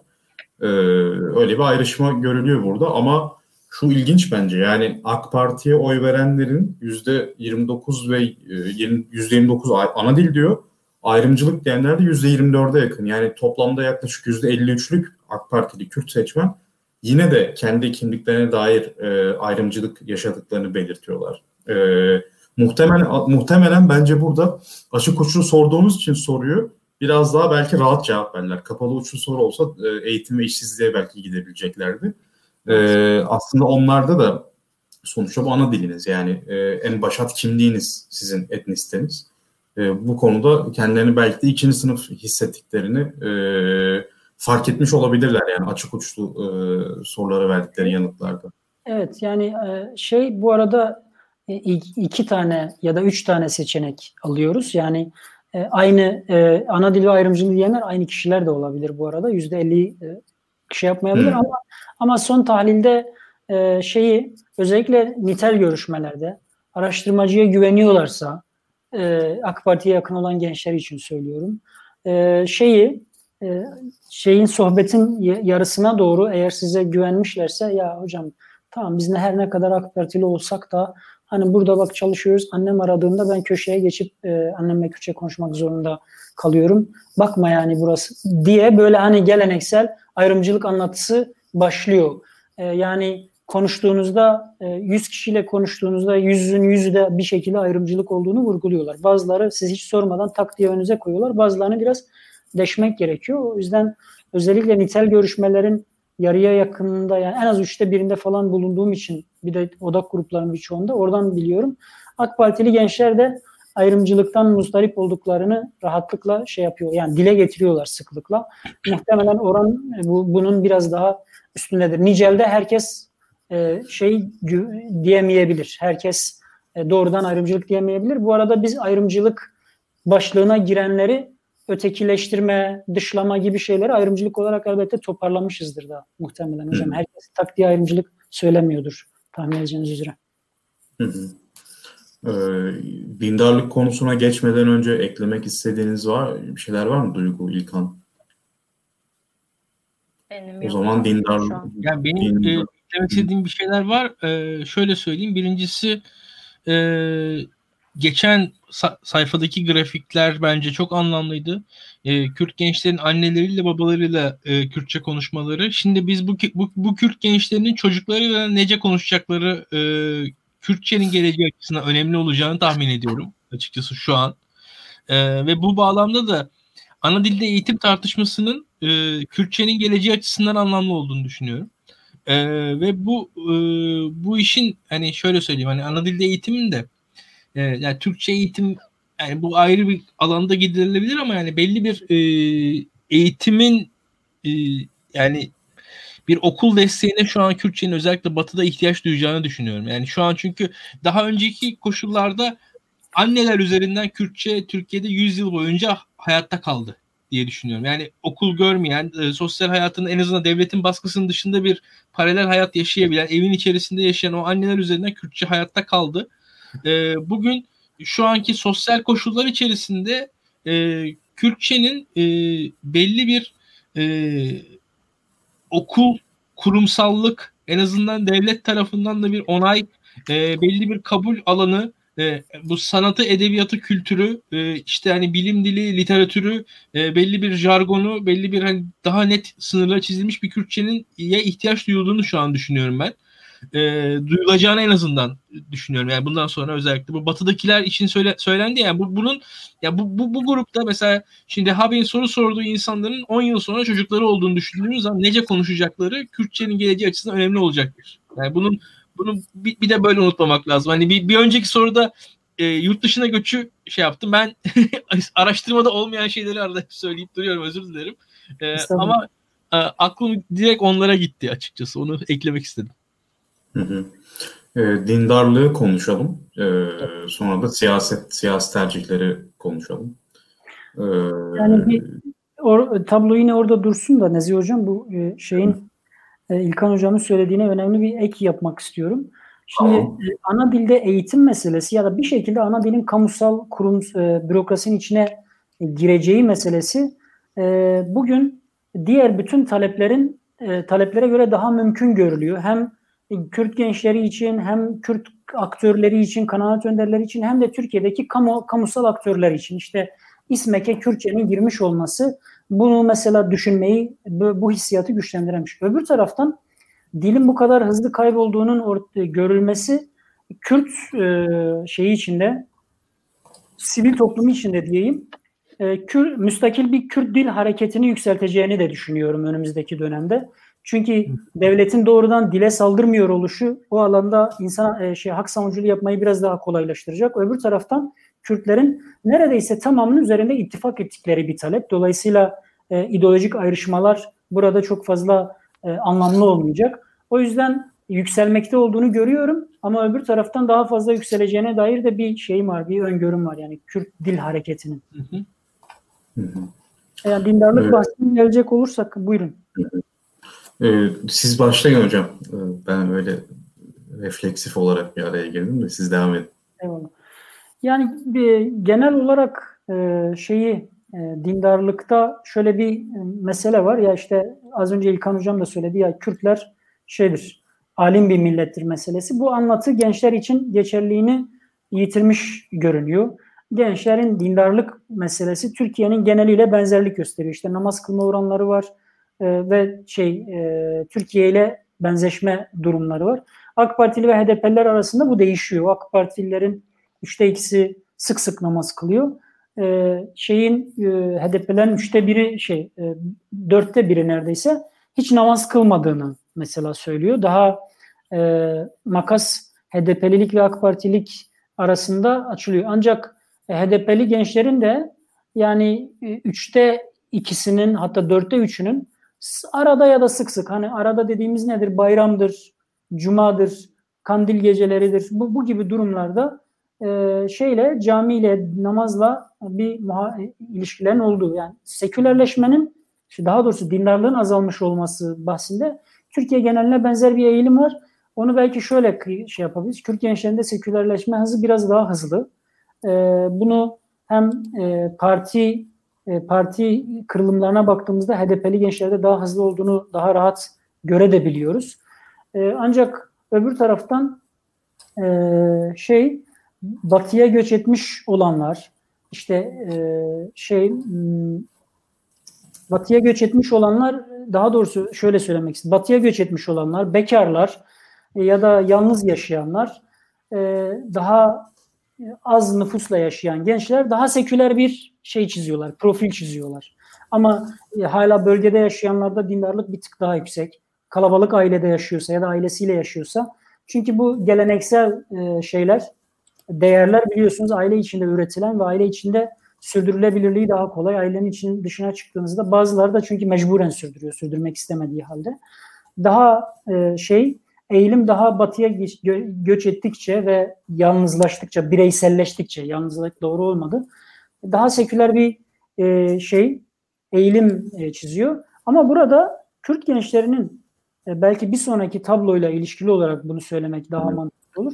Kürt gençlerinin dindarlık, dindarlığın tabloyu da alabiliriz İlkan Hocam. Dindarlığının azalması ya da dinden uzaklaşmaları e, meselesi biraz şey hmm, tabloyu bekledim ben de aslında beklemeyebilirdim de. Siz devam edin hocam İlkan şey yapar. Ee, dindarlığın uzaklaşma e, azalması ya da dindarlıktan uzaklaşma e, mesela Kürt gençlerde daha yüksek. Özellikle herhangi bir dine inanç duymama oranı Türkiye gençlerinden de çok daha yüksek. İşte yakın zamanda mesela e, şey birkaç e, başka kuruluş e, bu soruyu sormuş ve sonuçları açıklamıştı. Bir tanesini hatırlamıyorum adını yan, yanlış söylemek için söylemeyeyim adını. Yüzde sekiz falan bulmuştu. Ahiret inancı olmayanlarla birlikte topladığınızda bile yüzde on bir falan ediyor. Ama Türk gençlerinde bu oran yüzde on yedi. Türkiye ortalamasının ve Türkiye gençlik ortalamasının çok üstünde. Öte yandan HDP'li gençlere baktığınızda her dört gençten bir tanesi kendisini böyle tanımlıyor. Yani e, şöyle bir anlatı var ya işte Kürtler, şey, HDP'liler dinsizdir, e, sekülerdir anlatısı bir biraz tartışmaya açık bir anlatı. Çünkü HDP'lilerin az önce işte namaz bahsinde gördük. E, sık sık namaz kılanları bile hiç namaz kılmayanlardan daha fazla. Ya da bu, bu tabloya bakalım. Dörtte üçü hala bir dini inanca sahip. Kendilerini bu, bunlardan birini işaretliyorlar. Ancak öbür taraftan e, ideoloji ve siyasi görüşle e, dini inancın paralel birbirini etkilediği, etkileşim içinde olduğu meselesi de bir gerçeklik kazanıyor. Dolayısıyla tamamen bunu dışlayamıyoruz da. Tamamen haksız bir görüştür, yanlış bir görüştür de diyemiyoruz. HDP'li gençler daha fazla dinden uzaklaşmakta daha hızlı, daha hızlı sekülerleşmekte olsalar bile e, AK Partililere göre dindarlık onlar, oranları onlarda daha yüksek. Ama şeyi e, bir önceki cümleye dönmek zorunda kaldım çünkü cümleyi yanlış kurdum. E, siyasi görüşle ilişkili bir etkisi var. Mesela AK Partili gençlerde kendini agnostik, deist ya da ateist tanımlayan neredeyse sıfır. Yani bu, bu tanımlar hiç yok. E, namaz kılma oranı da çok yüksekti. Yani bu oranlar parti taraftarlığıyla e, yakın ilişkili e, görünüyorlar. Şöyle diyoruz biz bütün bu hikayeden yola çıkarak HDP'li gençlerin e, dinsiz ve seküler olduğu, dinsiz ve seküler olduğu anlatısı sorunlu. Ancak HDP'li gençlerin daha diğerlerine nazaran daha fazla din, daha hızlı dinden uzaklaştıkları, dinden bir tık daha uzak oldukları anlatısı da e, geçerli bir anlatı. Yukarıdaki isimler de bu arada belki tabloyu anlamayanlar için söylemek lazım. Hani bir bir dini kanaat önderini zikredenlerin zikrettikleri isimler yoğunluğa göre işaretlenmiş. Kürt gençleri dini kanaat önderi olarak genelde Said Nursi'yi e, dile getiriyorlar. Sonra yoğunluklarına göre diğer satırlar e, dile geliyor. Burada en en geleneksel ve tarihsel olarak en uzun e, şey uzun süreli e, intisap Said Nursi de oluyor. Diğerleri daha modern çağın şeyleri, modern çağın e, şeyleri, e, aktörleri diyebilirim. Bunları söyleyebilirim. Ama ben çok konuştum. Arkadaşlar da biraz üzerine konuşsunlar. Ben dinleyeyim bu arada. Benim aslında burada bir sorum var. Sorayım mı?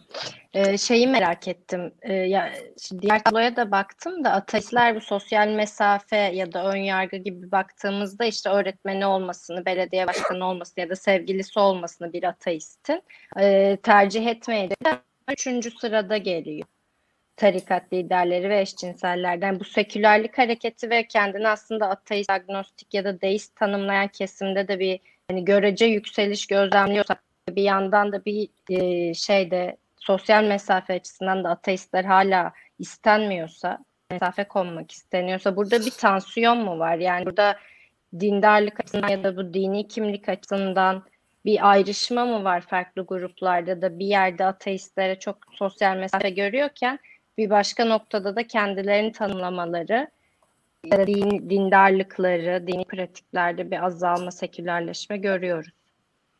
Ya tabii sekülerleşmenin mesela nerede arttığını ya da hem sekülerleşmenin hem de dinden tamamen yani dini inançtan uzaklaşmanın nerede ortaya çıktığına bir dikkat etmek lazım orada hocam. Mesela bölgeyle batı ayrımına bakarsanız iki katından fazla, batıda iki katından fazla. Yine e, HDP ile AK Parti ayrımına bakarsanız yani e, HDP yani epey kat. Çünkü 25 katı bile diyemiyoruz çünkü ortada evet. bir veri yok şey AK, AK Partiler. Dolayısıyla 75 e, şey, katı oluyor o hesaba göre. Evet, mesela evet. Dolayısıyla e, şey muhtemelen bunu yoğun bir şekilde dile getirenler geriye kalan yani HDP'nin yüzde 25'ini çıkarın geriye kalan örneklem oluyor muhtemelen. E, o hani bir şey gibi bir çelişki gibi durmuyor. Belki şöyle bakmak lazım. Türkiye'deki başka diyelim ki güncel gençlik araştırmalarıyla bir kıyaslayıp muhtemelen bunu yapmışızdır.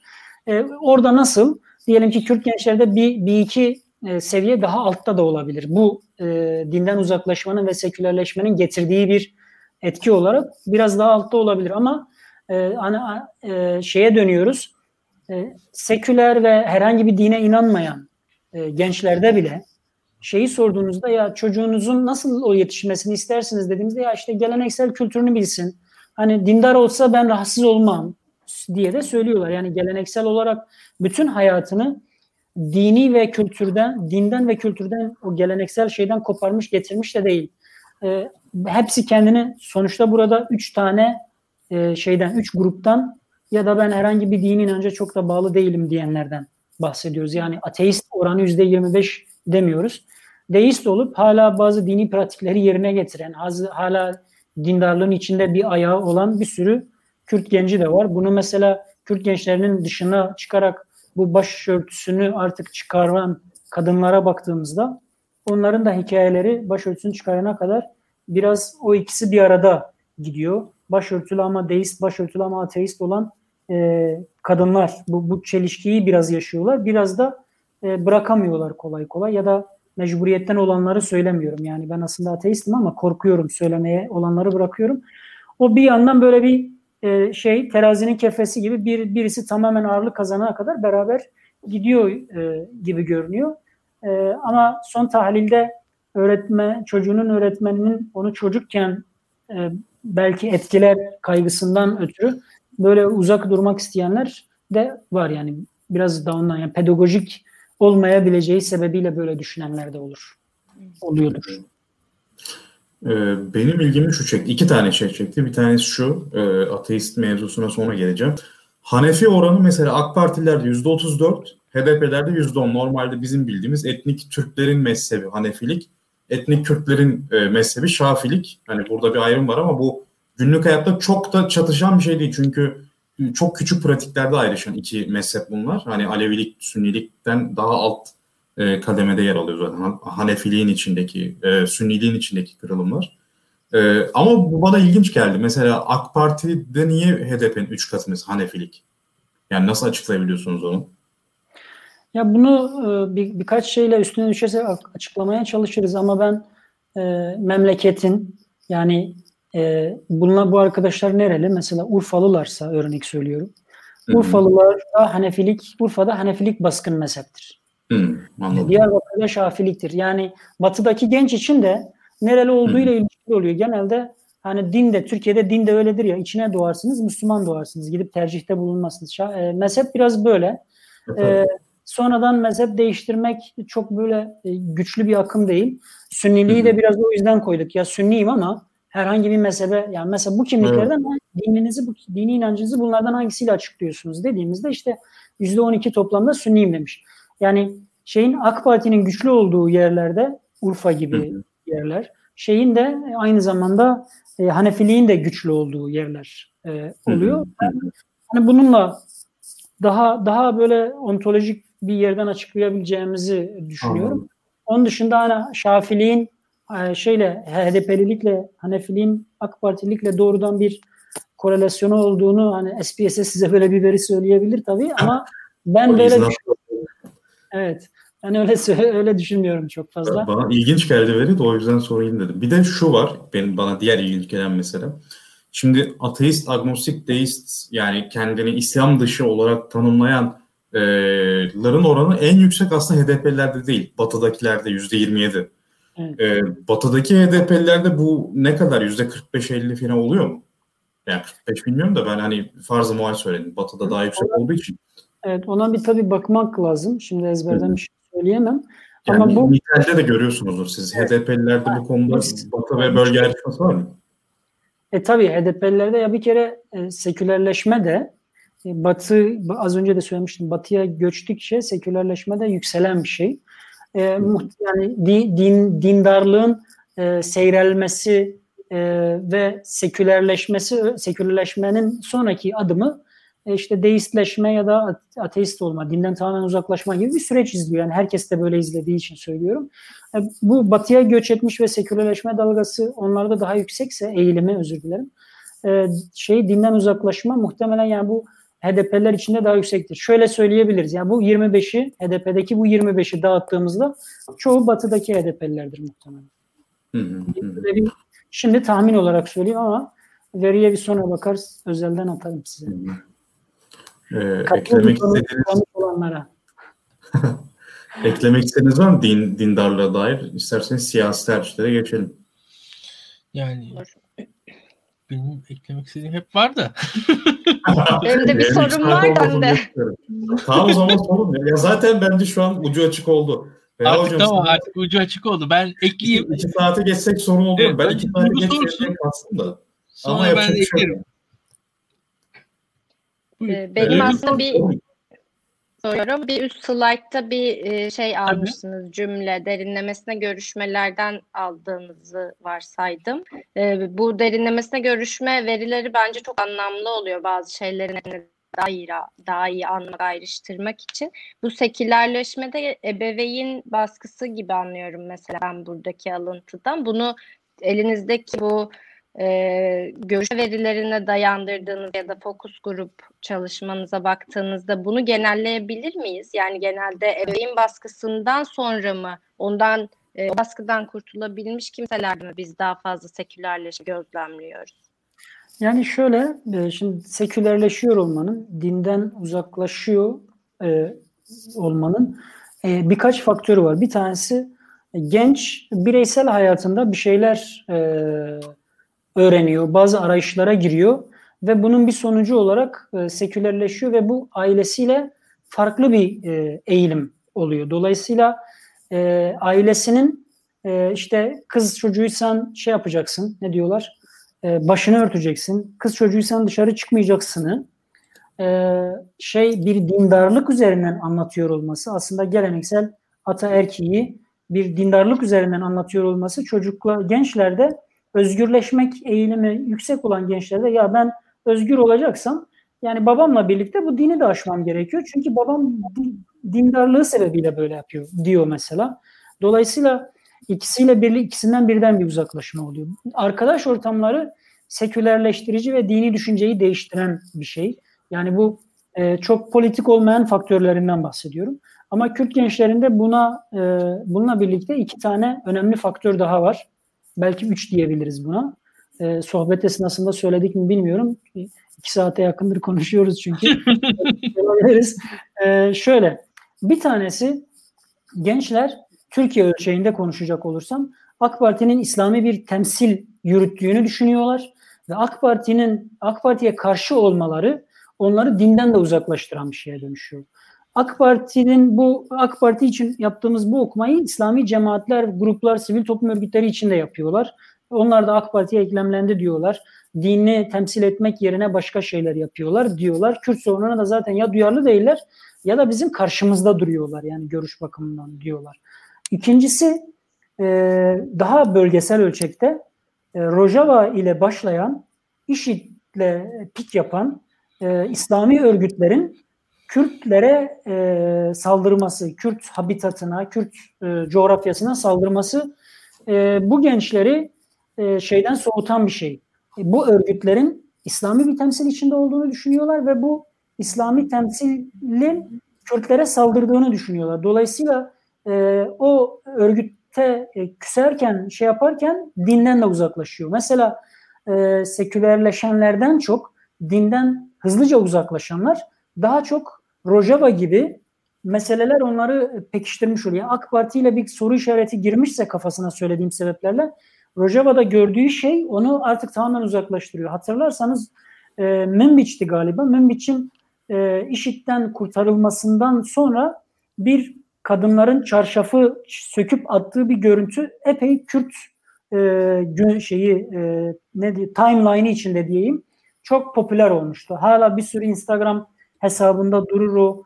E, burada şeyi e, e, fotoğrafın sahnenin kendisi bir mesaj taşıyor işte. Yani bir Müslüman olarak ben mesela dindarlığımla çok şey küskün biri olmayarak ben paylaşabiliyorum bu fotoğrafı da paylaşabiliyorum. Çünkü oradaki çarşaf bayağı zorbaca bir şeydi falan ama e, yani herkesin dindarlığı böyle kitabi bir yerden beslenmiyor. Nasıl Müslüman ve dindar olmuşsa dışarıya bakarak göstergeler üzerinden, modeller üzerinden öyle de uzaklaşıyor. E, burada e, aile e, şeyi onları kendi dindarlığı, dindarlık anlayışı içinde tut, tutmaya çalışan bir ortama dönüşüyor ve bu dindarlık pratiğini aynen sergilemek istemeyen gençler kendilerini bir nevi kafesin içinde hissediyorlar. Dolayısıyla oradan uzaklaşmak istiyorlar.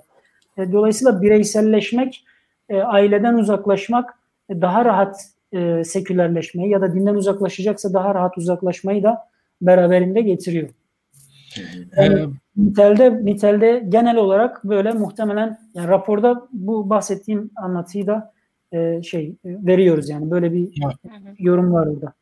Ee, şimdi mesela burada şu isimler arasında Ali Şeriati, Malcolm X e, ilgi çekmeyecek gibi değil ve burada yani bu, bunun ben Türk gençlerde bu isimlerin bu kadar en tepelerde çıkacağını zannetmiyorum. Bir onu söyleyeyim. Yani tahminen. Çünkü yani bunlar tamam dini figürler ama dini figürler olmalarından önce muhalif figürler. Ee, ve bir şekilde bir sol damarla da e, öyle ya da böyle temasları olan, onunla beraber anılan figürler. Yani e, bu, bu onu gösteriyor. Hani Mustafa İslamoğlu bile yani Türkiye'de bakarsanız hani farklı bir dindarlı. En azından AK Partili merkezle şu an yavaş yavaş bir meselesi olan bir insan. Buradaki isimlerden mesela e, yani şu an e, Nihat Hatipoğlu gibi, Nurettin Yıldız gibi şu an mesela hani AK Parti merkezinin e, temsilcisi kültürel olarak söylenebilecek insanlar diyelim yani o ikisinin ortalaması belki de AK Parti. Yani e, orada e, işte Mustafa İslamoğlu'nun arkasında kalmaları ki İhsan Eli Açık gibi yani ve hatta ben bir yandan şey diye düşündüm. Bu bu dini isimlerin hangileri Kürt, hangileri Türk acaba o etkilemiş midir diye. Yok etkilemiyor aslında. Yani orada Nihat Hatipoğlu Kürt ama hani Kayserili e, İhsan Eli Açık'tan daha az şey görüyor. O dini şeye öyle bakmıyor. Sadece oradaki duruşu e, na dikkat çekmiş gibi geldi bana. Yani biraz onu hissettim orada. E, ben biraz hani e, onu da çarpıcı gördüm. Yani burada zaten Said Nursi Said Nursi birazcık da Said Kürdi diye anılıyor diye tahmin ediyorum. Yani biraz da onun da etkisi var Said Nursi'nin. Yani onun sadece ideolojik olarak yani Said Nursi'nin doktrini, Risale-i Nurların etkisi tabii ki önemlidir ama yani Risale-i Nurları okuyup Said Nursi'ye karşı öyle bir e, yakınlık beslemekten ziyade Said Nursi'nin anlattığı şey yani Said Nursi'nin imgelediği şeye de bir saygı anlamına e, anlamına geldiğini düşünüyorum ben burada. O, o, burayı okuduğum zaman öyle söyleyeyim. E, bunun haricinde tabii e, bir de özellikle IŞİD'e karşı olan tavır e, tavırların önemli olduğunu yine aynı bu süreçte görüyorum. Yani o dediğiniz şey çok doğru. E, yani o tırnak içinde Kürt timeline dediğiniz şeyi ucundan e, Türkiye'de her Twitter kullanıcısı gördü yani hissettik öyle söyleyeyim. E, o tepki çok yoğundu. Onun yansımaları yani e, buralarda da gözüküyor diye ben de ekleyeyim burada görebildiğim kadarıyla. Çünkü yani bir de şunu merak ediyorum aslında e, belki de yıllardan yani sizin kendi kişisel tarihinizden bir yorum olabilir. E, İran ve İran devrimi Türkiye'nin kalanından daha farklı bir şekilde Kürt coğrafyası etkiledi mi etkilemedi mi diye de aklımda sorular var ama o artık başka programın sorusu. Ali Şeriat'ı görünce herhalde onları evet, sorayım yani, dedin yani. E, sor o zaman sor ne olacak zaten ilk saat. Ben de en azından bir cümleyle geçiştireyim onu. Yani Kürt coğrafyasındaki etkilerinin kalıcılığı Türkiye'nin geri kalanından hala daha belirgin. Türkiye'nin geri kalanı geri kalan İslami e, şey hareketlerinde, gruplarında bu epeyce sönümlendi. Suriye meselesi bunu e, tamamen e, halı altına süpüren ya da İran e, İran'a yakınlığı perde arkasına atan bir şeye dönüştü. Ama Kürt coğrafyasında hala şey e, Kürdistan'da e, bu e, İran etkisi hala e, görünebilir bir şey İslami hareketlerin içinde. Bu kadar böyle kolay kenara atılmış değil. Çünkü Kürt coğrafyası e, AK Partili olsa bile e, e, Suriye meselesinde e, Sünni blokta bu kadar rahat duramadı. Mesela e, şeye bakın, Hüdapar'a bakın. Ya Hüdapar bir yandan Türkiye e, muhafazakarlarına seslenmek e, zorunda olması sebebiyle e, Suriye'de Sünni blokun yanında durmak gibi bir e, gereksinim e, ortaya doğrayan onun tutumu. Öbür taraftan Hüdapar'ın Hizbullah e, geçmişi ve Hizbullah'ın e, liderinin hala İran'da oluşu ve Hizbullah'ın ya işte bu bir fitnedir gibi yani e, Şii blokun yanında duramasa bile Sünni bloka da yakınlaşmayan tutumu Hüdapar'ın kendi kitlesinde de bir kafa karışıklığı yarattı. Mesela ben madem lafı uzattık dalayım ben daha da 2016'da bir radikalleşme e, çalışması hazırlıyordum. Zaten bu bu e, sahadaki radikalleşmeyi büyük ölçüde orada orayla kıyaslayıp okuyorum. E mesela Hüdapar'ın içinde öyle ilginç eğilimler 4-5 farklı eğilim vardı ki yine bir gençlik araştırması bu arada. Yani Hüdapar'ın içinde e, Hüdapar sistem içi bir yere taşındığı için e, e, onlar da seküler dünyayla bağ kurdukları için ve daha da sekülerleşip Hüdapar'ı da aşıp AK Partilileşenler var. Ama Hüdapar'ı tekfir eden, sen nasıl sistem içi bir şeye dönüşürsün deyip tekfir eden ve Suriye'ye gidenler var. Öbür taraftan ya bizim bir İrancı bir damarımız var ve bu Türkiye'deki savaşa bakıyorsun işte nedir PKK e, Türkiye'nin egemenlik alanında gelip şunu yapıyor bunu yapıyor. E, Suriye'de de böyle diyor. Öbür taraftan direniş hattı var Filistin'in biliyorsunuz. E, direniş hattının kırıl, kırılmasının bir oyunu bu. İran okumasına yakın bir okuma. E, Hüdapar'a bir de İran'a yakın bir, bir genç eğilim yani İran'a Hüdapar'a kızan İran'a yakın eğilim gösteren bir Hüdaparlı gençlik de vardı. Böyle skala hani en az dörde ya da beşe e, beş farklı yerde durakları olan bir skalaydı Hüdapar içinde. O e, yani Kürt habitatı şu, şuradan getirdim ya lafı. E, şey e, Kürdistan'daki hareketler eğer e, muhafazakarlarsa bile öyle kolay kolay e, İran karşısında durmak, Sünni bloka tamamen eklenmek gibi şeyleri yapamadılar. Çünkü içinde biraz Kürde saldırıyor olmak falan filan da var ya. Bu üçüyle, bu üçüyle birlikte söylüyorum. Yok sağ olun. Ee, isterseniz siyasete geçelim artık. yani din, din konusu çok aslında temel şey mesele de e, Nezi hocam. Anekdot olarak da çok eklenecek şey var. Ben de ekleyebilirim. Biraz kendim tutuyorum artık. Şimdi saat e, 11.30'u geçti o yüzden herkesin. Ama şeyde bunu son sizin programların bazılarını sonradan dinleyince ya bu kadar uzun niye konuşuyorlar ya falan diyorum. Artık mecbur hepsini evet. izleyeceğim dönüp dönüp. İşte böyle tecrübe edildi başka. Evet, ee, şimdi ben kısaca bir söyleyeceğimi söyleyeyim sonra size bırakayım yorumu. Ee, Kürt gençlerine yönelik yapılan bu araştırmada kararsızlar dağıtılmadan HDP birinci sırada yüzde 45, kararsızlar dağıtılınca yüzde 60 oluyor.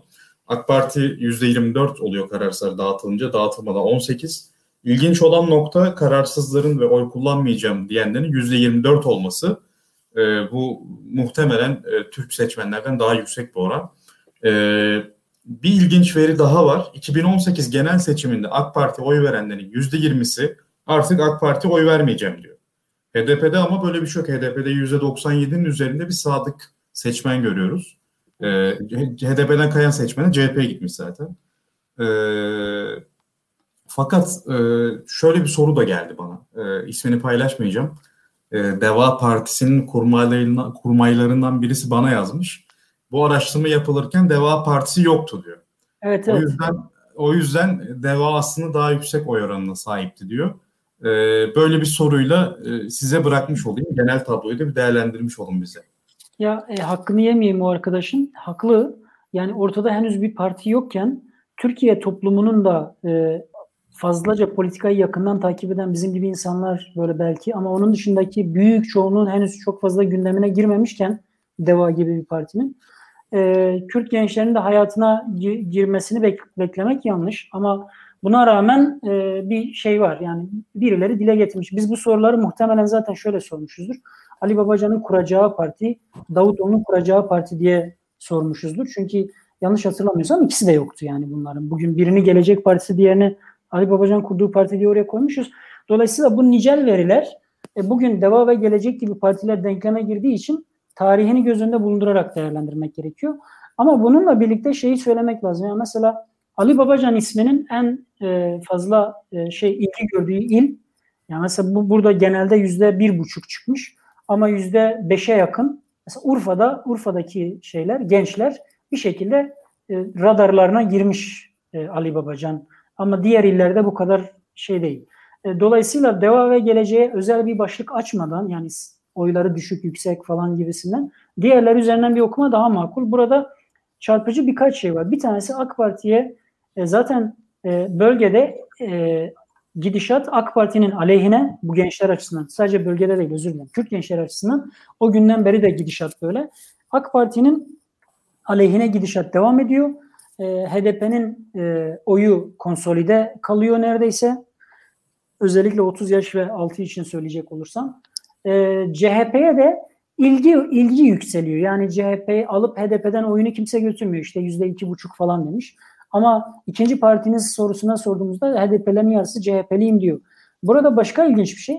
AK Parti'den uzaklaşan gençler henüz bir yere gitmemişler.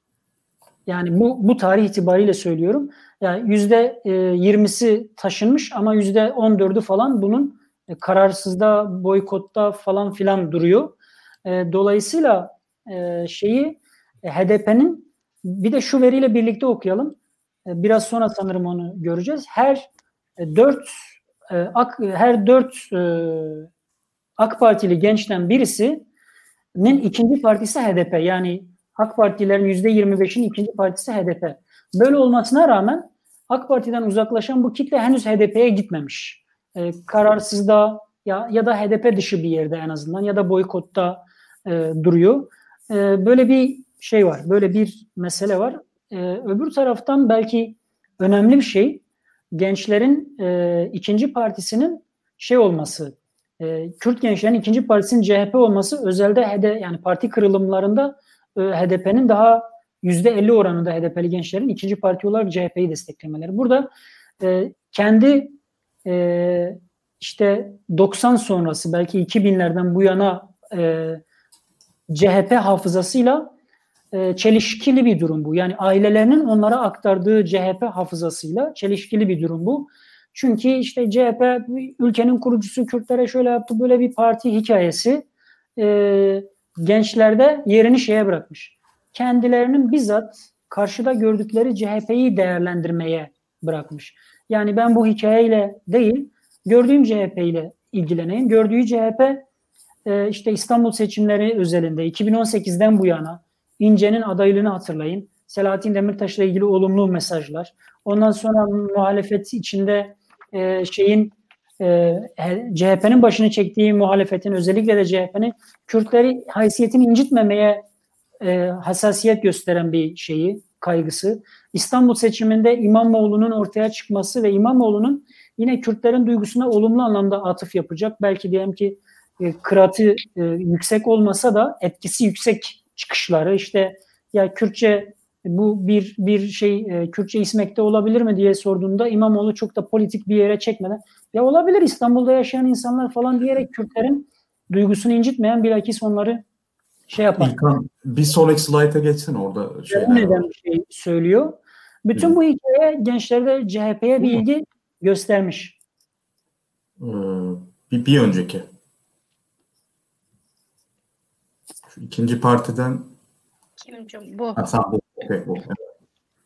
Ee, ben sizden ve izleyen arkadaşlardan 30 saniye bir müsaade rica ediyorum. Şarjım bitmek üzere. Şarja takmam gerekiyor. Tamam. Biz de yorumlayalım o sırada. Evet, Duygu, Duygu senden başlayalım. Sonra devam edelim. Yorumlanınca çok şey var. Artık nereden başlamak istiyorsan.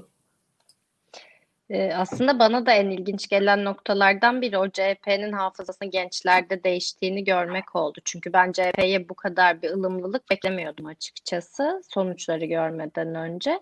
Ee, orada Ekrem İmamoğlu'nun ben de çok önemli olabileceğini düşünmüştüm ki zaten bu grafik de bize bence onu söylüyor. Ee, ben şeyi merak ediyorum. Hem sizlerin hem e, hocamızın fikrini de merak ediyorum. Ee, Ekrem İmamoğlu ile Selahattin Demirtaş arasındaki belli hani kişisel olarak tabii olmasa bile söylem benzerlikleri kapsayıcı, daha kapsayıcı, e, daha kucaklayıcı ya da daha gençleri ön plana çıkaran. Yani gençlerin belki de yani Kürt olmaktan öte sadece genç olmakla bile de yakalanabilir bir söylem benimsemesi bu siyasetçilerin. Acaba bununla da ilgili mi ya da öz, benzerlikleri nerede İmamoğlu böyle bir hani sempati kazanabiliyor?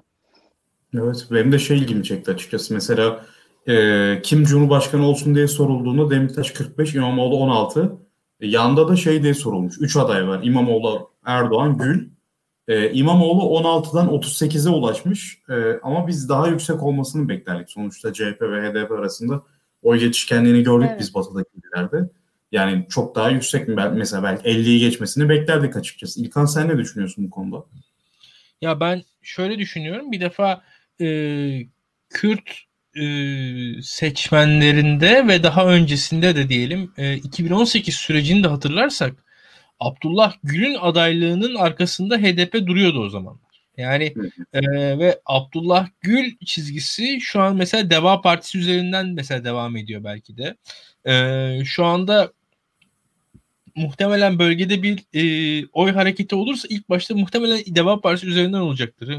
E, bu şeyi dışlayan bir olay değil. Yani seçimin ikinci turunda İmamoğlu üzerinden veya hani Kürtlere doğru mesajlar veren bir CHP adayı üzerinden oy verilebilir olduğunu dışlayan bir olay değil ama tercihin hala CHP'den ziyade belli bir kesim için e, Abdullah Gül çizgisinde olduğunu gösteriyor ve bu, bu yine de yani şöyle söyleyelim e, yani Diyarbakır'daki üçüncü parti yarın bence CHP olur mu yani bence e, şu an gözüken deva olur yani gibi hissettiriyor bana bu. Yani burada dediğin şey yani İmamoğlu'nun %50'lere ge- geçememesi biraz onu hissettiriyor. Benim buradan ilk gördüğüm şey o. Ee, burada ha, bana kalırsa bu CHP standartında yine iyi. Çünkü CHP'nin oyları e, çok net hatırlayalım yani CHP mikro oylar alıyordu. Yani yani CHP'nin oyları e, işte yani %2'den %1'e 1.5'a falan ki yani %25-26 oy alırken CHP bölgede %1 %1.5 oy, al- oy alıyordu. O açıdan yani buradaki hani %8'ler %9'u bunlar büyük oylar CHP için. Yani bunlar canım, CHP için MHP'nin gerisinde kalıyordu yani CHP.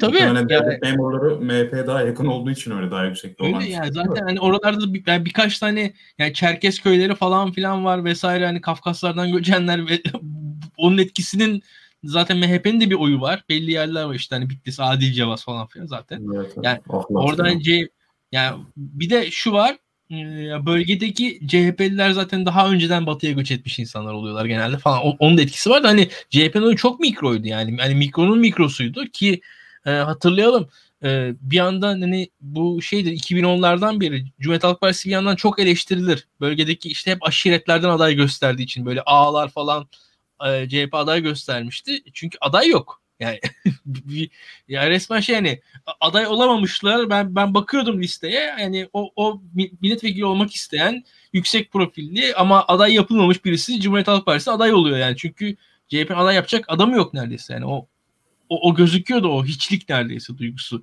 Ee, ben ben hiç yani CHP ile alakası olmayan ama CHP'nin aday olan çok isim oldu bölgede. Ee, hmm. Yani şu an tabii bu e, kolay değil. Bu, bu uzun vadeli süreç diye düşünüyorum. Ee, Reha Bey güzel açıkladı aslında.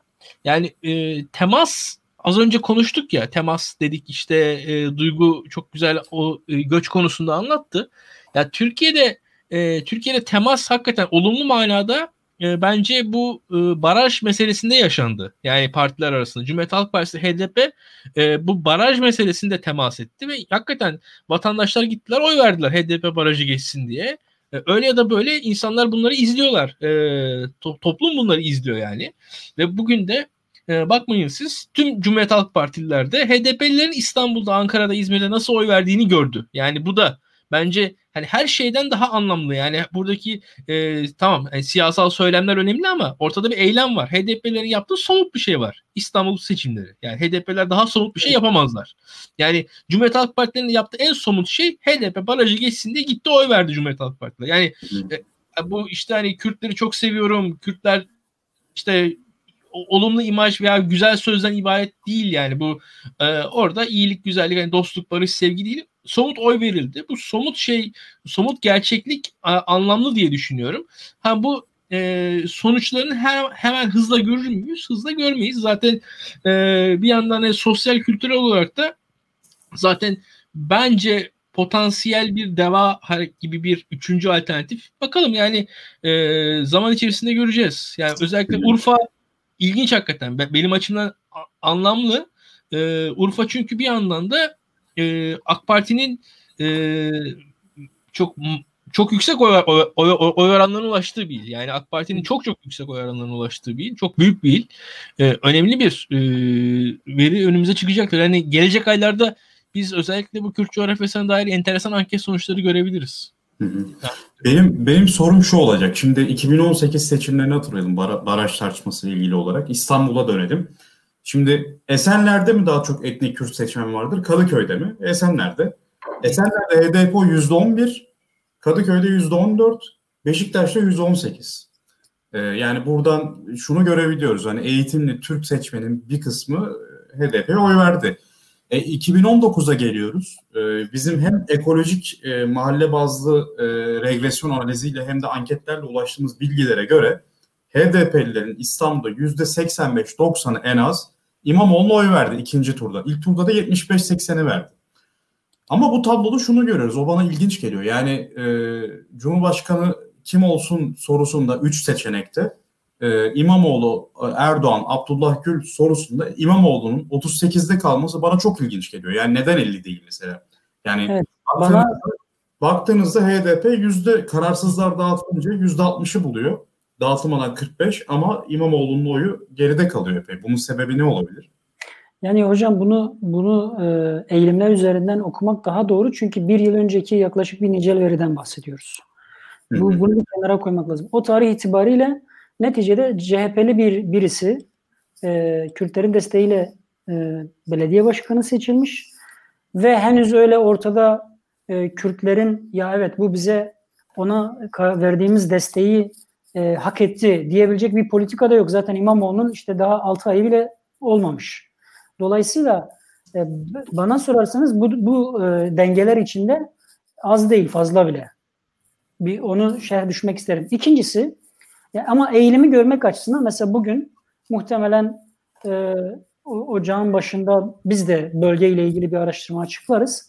Bugünkü şeyle kıyaslamak o günden bugüne İmamoğlu eğilimi nasıl geldi ve İmamoğlu'nun yanına kimler eklendi gibi bir görmek. Mesela işte ben Kürt seçmen nezdinde e, Babacan'ın Deva'dan daha hızlı yükseleceğini düşünüyorum. Çünkü bir başkan adayı profili olarak Abdullah Gül'ün yerine yerleşmekte olan bir profil ve HDP'li, HDP'li birisi Babacan'a oy vermek için kendi partisinden vazgeçmek zorunda değil. Ee, kendi partisine oy vermekle birlikte. Dolayısıyla bu yeni trend e, İmamoğlu'yla birlikte yanına kimi almış? Davutoğlu ile Babacan arasında nasıl bir fark var? Gül'ün popülaritesi nasıl değişmiş? Bir bunları görebiliriz. Burada önemli bir gösterge e, veri bence şu. E, e, Kürt gençlerinin bir kısmı eğer İmamoğlu'na oy vermişlerse belli ki o dönem kerhen vermişler. Yani e, hepsinin içine İmamoğlu %100 sinmiş de gidip oy vermiş değiller. Çünkü HDP'nin desteklerini açıklayın, İmamoğlu'nun mağduriyetini hesaplayın. E, yani 70'ten 90'a niye çıktı? İmamoğlu mağdur olduğu için çıktı. Yani ilk seçimde verebilecekken vermemiş olanlar gidip ikinci seçimde İmamoğlu'na oy verdiler. Şimdi bütün bunları göz önüne alınca İmamoğlu'nun e, Kürt oylarının tamamını çok büyük bir sempati ile değil, biraz kerhende aldığını e, söyleyebiliriz. Ama bugün durum değişmiş olabilir. Bugün e, şey Manzara İmamoğlu'nu aynı benzer bir soruda çok daha öne çıkarmış olabilir. Ama burada şu eyleme de dikkat etmek lazım. İlkan Hocam bir değindi ama ben altını çizmek istiyorum. E, belli ki Selahattin Demirtaş falan yani bu, bu bunları söyleyen gençlerden bazıları Abdullah Gül gibi bir profili tercih etmişler. Yani HDP'li olmasına rağmen e, Abdullah Gül gibi bir profili tercih etmişler. Şimdi iki saatten fazladır konuştuğumuz şey bana totalde şunu anlatıyor. Kürt dediğimiz şey yekpare homojen bir e, grup değil. Kürt seçmeni de böyle değil. Heterojen bir şey. Dolayısıyla dindarı var, seküleri var, muhafazakarı var, başka bir şey var. Yani burada di, e, şey e, HDP'li olan ama Cumhurbaşkanlığı makamına e, Davul e, şey Gül'ü İmamoğlu'ndan daha fazla yakıştıran bir yer de var. Yani hala bir böyle bir oran vardır muhtemelen. Öbür taraftan dikkat çekici olan şey ya açık uçluda 21,8 diyen e, Erdoğan desteğinin e, seçmeni azalmış olması. Yani Erdoğan'ın oyu e, mesela İmamoğlu karşısında AK Partilileri tetiklememiş. Ya öyle mi? Rakip İmamoğlu mu? O zaman basalım Erdoğan'a dememişler. Hani AK Partili bir Kürdü şöyle düşünün. Ya Demirtaş bizim oğlan. E burada Demirtaş da yok. E, niye biz bizim adamı desteklemeyelim ki? Gibi dememişler örneğin. Böyle bir eğilim daha ilgi ilginç e, geliyor bana. Ama Nitekim, orada Gül'ün Gül'ün oyu biraz artmış sanki. Ya e, şu var Reha Bey şimdi öyle bir durum var ki Türkiye'de Kürtler hariç olan her alanda aslında e, bir tane çelişki var. Layık dindar çelişkisi. Kürtler açısından bu layık dindar çelişkisi Türkiye'nin kalanın anladığı kadar bir çelişki değil diye düşünüyorum ben yani. O, o yüzden yani zaten hani orada bir Kürtlük diye bir hadise var yani. Kürt o insanlar. Oradaki hani hayatlarındaki yaşadıkları çelişki, kutuplaşma falan hani biz mesela hani haftaya kutuplaşma konuşacağız. Oradaki Kürtler açısından kutuplaşmanın konusu laiklik, dindarlık bu, değil kutuplaşma konusu. Yani o, o, o da o yüzden tetiklenmiyor yani diye düşünüyorum. Ya bir e, yani sadece Türkiye'deki Kürtlere yani özgü bir şey de değil. Irak'ta işte Şiiler, Sünniler evet. ve Kürtler. Rojava'da Sünniler, evet. Bağızlar ve Kürtler. Böyle yani. Dolayısıyla şey burada e, Nezi hocam haklısınız. Yani e, oy, oyun birazı güle kaymış. Yani ben şu, şunu söylemek istedim. E, imma e, şeyin e, Erdoğan'ın işte iki o iki puan, üç puan oyu burada şeye kaymış olabilir e, güle. Ama belli ki diye başka yerden HDP'den falan Gül'e bir şey de gelmiş ve AK Partililer yüzde 21 Erdoğan diyen AK Partililer seçeneklerin içinde İmamoğlu ve Erdoğan'ı gördüğünde yine de ya Gül nasıl olsa kazanmaz ben İmam Gül'e Erdoğan'a vereyim dememiş. Belli ki er, yani bu bir rahatsızlığın uzaklaşma eğiliminin işareti. Ben bu, bu anlamda yorumlamak için evet, evet, E, bu yani şey bugün muhtemelen İmamoğlu işte e, bir, bir yılı doldurdu. Bir buçuk yıl oluyor e, şeyi başladı. Ve çizdiği profil hani bizim İstanbul araştırmalarından, genel Türkiye geneli CHP belediyeleri araştırmalarından falan filan yani Türkiye geneli araştırmalardan gördüğümüz kadarıyla e, medyadaki algının aksine Kürt seçmen böyle İmamoğlu'ndan uzaklaşmış falan görünmüyor. Bizim araştırmalara yansıyan e, kadarını söyleyeyim. Yani mesela dışarıya baktığınızda e, Kürt entelijansiyası şöyle bir şey söylüyor olabilir. Ya İmamoğlu Kürtlerin desteğiyle geldi. Kürtlerin e, şeyini Kürtlerle ilgili doğru düzgün elle tutulur bir şey yapmadı. Dolayısıyla Kürtler ondan uzaklaştılar. E, böyle bir anlatı var. Farkındayım. Algı da biraz böyle ama sahaya baktığınızda çok da böyle değil. Yani İmamoğlu'ndan memnuniyet öyle 3 e, aya göre 3 ay öncesine göre bugün bir puan azalmış diyelim ki olabilir. Ama geçen yıla göre bugün en az birkaç puan 4-5 puan fazla yani İmamoğlu'na totalde bir yılda e, Haziran yani Ağustos diyelim Ağustos 2019'dan e, Aralık 2020'ye İmamoğlu'na olan beğeni hele onunla yakın temasta olan yani İstanbul'da olan Kürt seçmen için artmamış totalde azalmış yani şey azalmamış totalde artmış. E, dolayısıyla İmamoğlu'nun popülaritesi bugün e, şeyin önüne geçiyor olabilir. E, şey e, yani geçen sene bu zamanlar 38 olan o şey bugün 50'yi geçmiş olabilir. Muhtemelen biz işte Abdullah Gül'ü de çıkararak İmamoğlu ve Erdoğan olsa ne ne ne dersiniz diye soru, sorduğumuzda o eğilimi çok daha belirgin. Mesela boykotun ve kararsızlığın Kürt seçmeninde çok daha azaldığını göreceğizdir. Yani böyle bir ben görüm var. Şöyle, şöyle bir anekdot ekleyeyim İstanbul için. Farklı bir araştırma şirketinin e, raporunu gördüm. Birkaç ilçede yapılan. E, ilçeleri temsil eden e, büyük bir anket aslında. İmamoğlu'na beğeni mesela Esenler'de yüzde 44, Esenyurt'ta yüzde 65.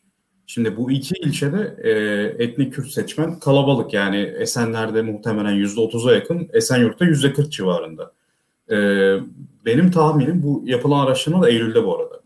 E, tahminim şu, sosyal yardımlar e, şehrin çeperinde kalan yoksullara gitti ya. Yani İstanbul'da 1.1 milyon haneye yardım edildi.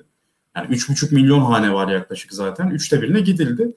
E bunlar da çeper ilçelerde ve az önce bahsettiğimiz gibi İstanbul daha yoksul olan kesimlerde Kürtlerin oranı çok daha fazla. Yani belki İstanbul'da işte Kürtlerin oranı %20 ise yoksullarda 30-35-40 belki bilemiyorum.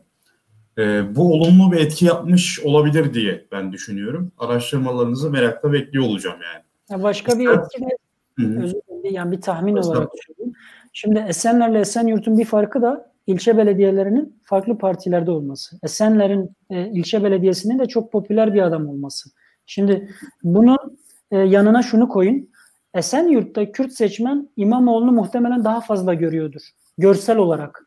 Faaliyetlerini, icraatlarını belediyeyle senkronize bir şekilde oraya taşınıyor. Ama Esenler'de Esenler Belediyesi mümkün olduğunca İmamoğlu'nun oraya müdahalesini zorlaştırmak, önlemek ve ya da İmamoğlu'nu görünmezleştirmek istiyordur. Yani billboardlara Esenyurt'ta baktığınızda 100 billboardun yüzünde CHP İmamoğlu ya da Esenyurt Belediye Başkanı yalnız ya da birlikte görebilirsiniz. Ama Esenler'de bu çok azdır. Dolayısıyla oradaki hareketliliğin daha çok Esenler'de şey üzerinden e, Esenler'de AK Parti üzerinden olduğunu varsayarsak İmamoğlu daha e, az temas eden birisi de olabilir. Böyle de ola, yani böyle bir faktörü olabileceğini de düşünüyorum ben. Şimdi ben şey merak ettim. 23 Haziran'da kim ne kadar almış? Mesela Esenler'de %38 almış 23 Haziran'da. 44'e çıkmış. Esenyurt'ta 57 almış, 65'e çıkmış mesela.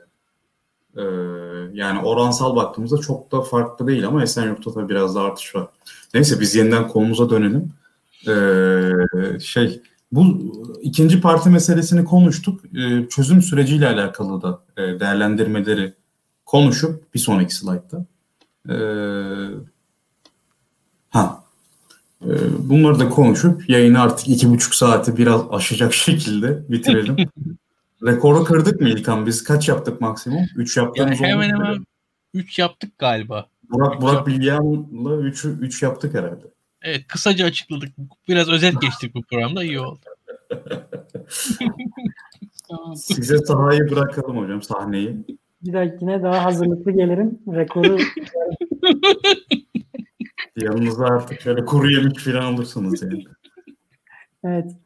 Yani e, gençlerin mesela bir çözüm süreci başlamalı mı sizce sorusunu sorduğumuzda gençler 5 üzerinden 4 yaklaşık puanla yeni bir çözüm sürecine bir ihtiyaç hissediyorlar. Yeni bir çözüm sürecin olması gerektiğini düşünüyorlar. Ama öbür taraftan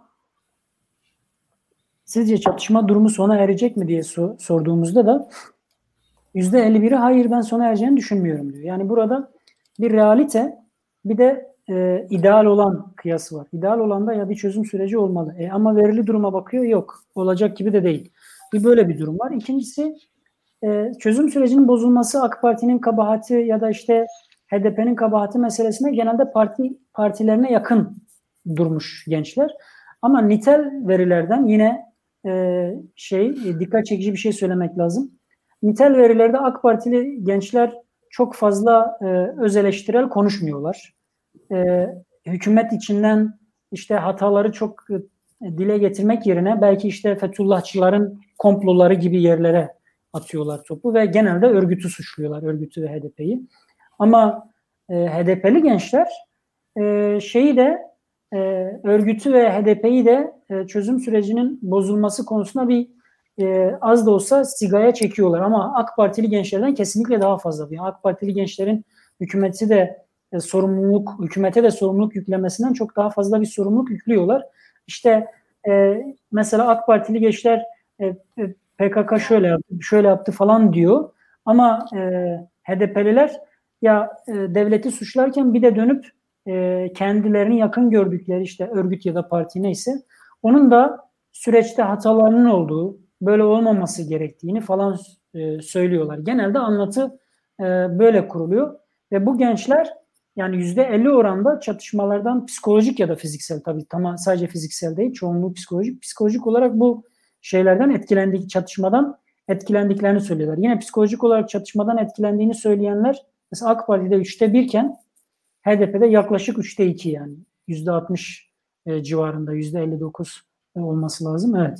E, dolayısıyla yani gençler, e, HDP'li gençler bu süreçten daha fazla olumsuz etkilenmişler. Buna rağmen dönüp e, kendi partilerini de ya da yakın durdukları örgütü de şey yapıyorlar ya işte onun bitmesinde şunun da sebebi e, var diye bir suçluyorlar ama son tahlilde belki bütün bu konuştuklarımızdan ortaya çıkarabileceğimiz şey Kürt gençlerinde de şöyle bir beklenti var. Bir çözüm süreci başlamalı. Ben artık e, illegal ya da şiddet kullanma anlamında radikallik, radikallik, radikallikten biraz uzak ama öbür taraftan Kürtlükle ilgili e, politik talepleri de sahiplenen, yeni bir çözüm sürecini beklediğini tekrar altını çizerek söyleyeyim. Dolayısıyla yeni bir çözüm sürecinde HDP'nin daha öncekinden çok daha güçlü bir rolde olması mesajını veriyorlar buradan bize toplumsallığa, kamuoyuna, siyasete. Öbür taraftan şunu da bekliyorlar. Mesela az önce söyledik ya işte HDP, şey CHP HDP'li gençlerin ikinci partisi. E, CHP'yi ikinci parti yapan gençler CHP'nin tarihinden habersiz değiller. Yani biz bugün CHP'ye oy veriyoruz ama CHP'nin geçmişte şöyle şöyle hataları var. Bugün biraz düzelttiği için oy veririz diyor. Sonra şunu ekliyorlar. CHP'ye desteğin sürmesinin şartının CHP CHP'nin bu iyileşme durumunu sürdürmesi, onların nezdindeki bu iyileşme durumunu sürdürmesi. Mesela Kürt sorununun taşıyıcısı olmasını bekliyorlar CHP'nin HDP ile birlikte. Kürt sorunun hamallığını sadece HDP yapmasın diyorlar. Sadece HDP taşımasın. AK Parti belli ki bıraktı diyorlar. Yani en azından HDP'li gençler için söylüyorum. CHP'nin bunu biraz daha sahiplenmesi lazım. E, CHP'nin biraz daha sahiplenebileceğine dair ümidi veren şey de işte 2018'den başlayan İstanbul seçimleriyle yükselen az önce konuştuğumuz İmamoğlu bahsinde daha da görünür olan hadise CHP'nin bu soruna e, işte 5 sene öncesine göre daha fazla yakın durabileceğini, daha da yakınlaşabileceğine dair bir ümit veriyor bu gençlere. Belki buna şeyi de ekleyerek e, tamamlarsam daha yerinde olur. Mesela gençlerin İmamoğlu'na ilgisi Kürt gençlerin bir nevi şey gibi e, Demirtaş'ın hapiste olmasında, Demirtaş'ın yokluğunda Demirtaş'ın e, yerini doldurmak şeklinde onunla teselli oldukları bir figür de aynı zamanda. E, Demirtaş'a benziyor. Beyaz gömlek giyiyor, kolunu sıyırıyor, genç görünüyor, sportif görünüyor. E, insanlarla sıcak temas kuruyor. Demirtaş'ın Cumhurbaşkanlığı döneminde 2014 Cumhurbaşkanlığı ve 2015 seçimlerindeki havasını hatırlayın. Aşağı yukarı Demirtaş'ın yokluğunda onunla teselli oldukları bir figür olarak da İmamoğlu'yla ilgi gösteriyorlar. E, İmamoğlu bu ilgiyi alıp mesela Kürtleri ya biz yanlış yapmışız dedirten bir şey henüz söylememiş. Yani yavaş hareket etse bile gençlerin e, istedikleri o mak- maksimal yere e, hitap etmese bile en azından bu pozisyondaki bu pozisyonun insanı değilim de demiyor. Dolayısıyla gençler e, Demirtaş'ı sevdikleri için biraz daha İmamoğlu'nu seviyorlar. Genç jenerasyon olması hasebiyle bir ilgi gösteriyorlar. Bütün bu faktörler CHP'nin değişmesi gibi faktörler değişince bu siyasetin, bu siyasi hareketliliğin Kürtlerle barışmakta olan en azından gençler için böyle görünen bu siyasi e, yürüyüşün e, perçinlenmesini dolayısıyla Kürtlerin desteğini de o zaman belki alabileceğini en azından Cumhurbaşkanlığı düzeyinde daha rahat alabileceğini düşünüyorlar. Öbür taraftan e, siyasi partiler bağlamında hani HDP'nin bir baraj sorunu olduğu için CHP de zaten gelip HDP'nin oylarına böyle e, özellikle göz koyup çekmeye çalışmıyor. O, o dönemlerde tartışmaları esnek bırakıyor hatırlarsanız. Çözüm süreci meselesine tekrar dönüp ben sözü tamamlayayım. E, bir ihtiyaç olarak ortada göründüğü aşikar e, bir çözüm sürecinin gençler içinde ve gençler eski kuşağa nazaran işte ya artık bu fırtına nesil oturup konuşulmaz gibi bir nesil de değil. Bunun faktörlerini biraz açıkladık, açıklamaya çalıştık. Yani sadece şiddeti şey yaptıkları için değil, e, kötü gördükleri için değil, şiddet görünür olmadığı için de aynı zamanda ve bugün siyaset buna daha müsait olduğu için de Rojava'da şiddetin bir anlamı olduğunu düşünüyor mesela gençler. Ama Türkiye'de artık bunun e, zamanının geçmekte olduğunu, şiddetin bu kadar ön planda olmam, olmayabileceğini çünkü HDP gibi bir aktörün hele bugünkü muhalefet denkleminde güçlü bir ortak olursa HDP'nin Türkiye'deki işi alıp sürükleyebileceğine dair güçlü bir kanaat var e, gençlerde. Bütün bu hikayeyle birlikte HDP'nin ve CHP'nin çözüm sürecinde öncekine nazaran daha güçlü sorumluluk sahibi roller üstlenmek e, beklentisi oluştuğunu söyleyebilirim bu genç kamuoyunda. Var mı yorumunuz? Benim var yorumum açıkçası. Ee, Duygu senin sorun varsa senden devam edelim. Ben sonra Yok. yorum yapayım istedim. Hiç konuşturmadık Sen söyle ben evet, ekleme. tamam o zaman. Ee, ya Duygu'yu daha çok konuşur bundan sonra. Ee, ben şunu söyleyeceğim. Ee, bu e, çözüm süreci zamanında sizin anlattığınız bağlamda yani çözüm süreci var diye yani gerçekten hani bir, bir yandan ben hep şey diyorum yani insanlar e, barış olacak analar ağlamasın e, bu, hiçbir şey tartışılmasın tek e, öncelik bu dendi ve birçok insan inanıyordu buna samimiyetle yani madem çözüm süreci var o zaman diğer şeyleri görmezden gelelim. Diğer o sırada birçok yanlış şey de yaşanıyordu. Yani iki taraf tarafından yani hani hatalar vardı ama çözüm süreci var diye birçok şey görmezden gelinebiliyordu. Yani o çözüm süreci neydi? Bunu çok iyi biliyor muyduk emin değilim ben. Ama bundan sonra e, artık bir daha hani çözüm süreci veyahut da X diye hiç kimse tüm iradesini bir yere teslim etmez. Yani bir daha bu öyle tahmin ediyorum ben. Bu e, sizin anlattığınızdan da. Özellikle e, verilen oylar, alınan tavırlar da e, her an teste tabi. Öyle e, total bir destek, gözü kapalı bir e, yan yanında duruş, arkasından gidiyor. Öyle bir şey yaşanmayacak bundan sonra. E, ben özellikle onu gördüm. Yani çünkü çözüm süreci zamanlarında ya, ya şu şöyleyken böyleyken falan filan diyen olduğu anda herkes ya çözüm süreci var zaten en önemli şey bu. O meseleleri başka zaman konuşuruz. Şu an o değil diye düşünüyorum ben. Sizden siz ne dersiniz? Yani çok ekleyeceğim bir şey yok. Genel olarak e, şey bu bu okumaya katılıyorum. Bir de şu şöyle bir durum da var. Yani e, artık bir çözüm sürecine de muhtemelen kendi tecrübelerimizden de bakıyoruz buna hocam. Mesela önceki çözüm sürecinde muhtemelen bu söylediğiniz çerçeveye ben de çok yakındım ama bugün e, gençler genel olarak yani genel olarak Kürt kamuoyu da daha e, rasyonel bakacaktır. Ya bu süreç doğru yürüyor mu gibi. Önce önce çok burada değildi kamuoyu. Ya yürüyor mu? Yürüyor tamam. Ama geri dönüşüne baktık. E, aslında iki taraf içinde bir gücün tahkimi varmış başka bir yerde ve e, işler bozulduğunda bunu kullanmak üzere bir bekletiliyormuş. Şimdi böyle bir dalganın olmaması için bizim artık e, tarafların e, şeyleri taraftarları olarak değil de hakemler gibi bakmamız gerektiğini düşünüyorum. Ama e, bir de Kürt kamuoyunda bu refleks biliyorsunuz daha hızlı gelişiyor. Yani çünkü öbür tarafta bir devlet var. İşi bir şekilde toparlar yani. Ama burada e, şey e, bir, bir güven vardı e, aktöre ve o güven bir, bir biraz şey zedelenmiş oldu. Çünkü ummadıkları bir siyaset yani bir strateji yürütüldü. İşte şehir savaşları başladı falan filan. Dolayısıyla ben Kürt kamuoyunun burada e, HDP üzerinden özellikle gençlerin ya HDP üzerinden gitsin mes şeyini eğilimini şuna da yoruyorum yani ilk ve en baskın faktör budur demiyorum. Ya HDP'yi biz neticede imtihana tutup notunu verebildiğimiz dönemler var.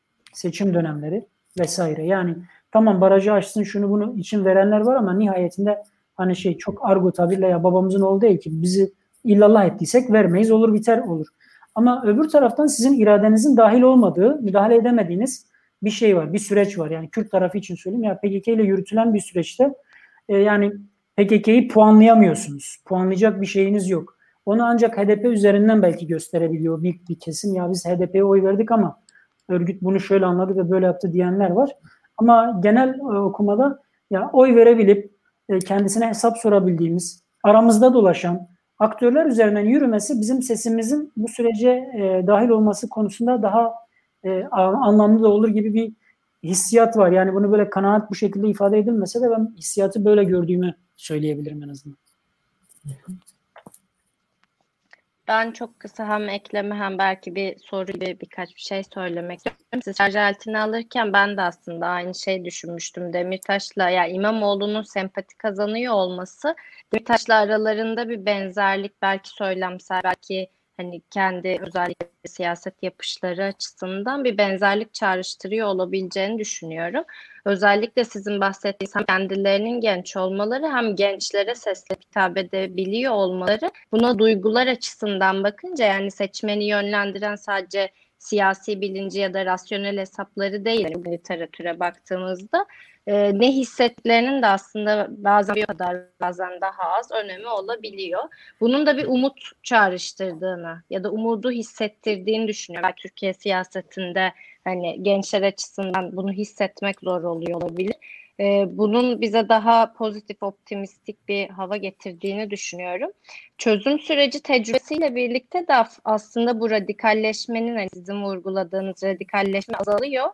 Bence bunun bir sebebi çözüm süreci tecrübesi ve onunla birlikte gelen belki öfke duygusunun azalması. Yani çünkü yine literatüre baktığımızda öfke duygusunun daha risk almaya, daha hani sokağa inmeye mail ettirebileceğini insanları bize söylüyor belki o öfke duygusundaki azalma yerini belki daha pozitif ya da daha rasyonel şeyler, e, hissiyatlarla peş peşe gidebilecek noktalara çekmesi gençleri deradikalize ediyor olabilir diye düşünüyorum. Yani aslında demek istediğim burada duyguların da bence önemli bir rolü var. Yani gençler ne hissediyor? Çünkü bazen hani işsizlik, eğitim sorunları, ana dil sorunu ama bunlar nihayetinde gençlere bir şeyler hissettiriyor.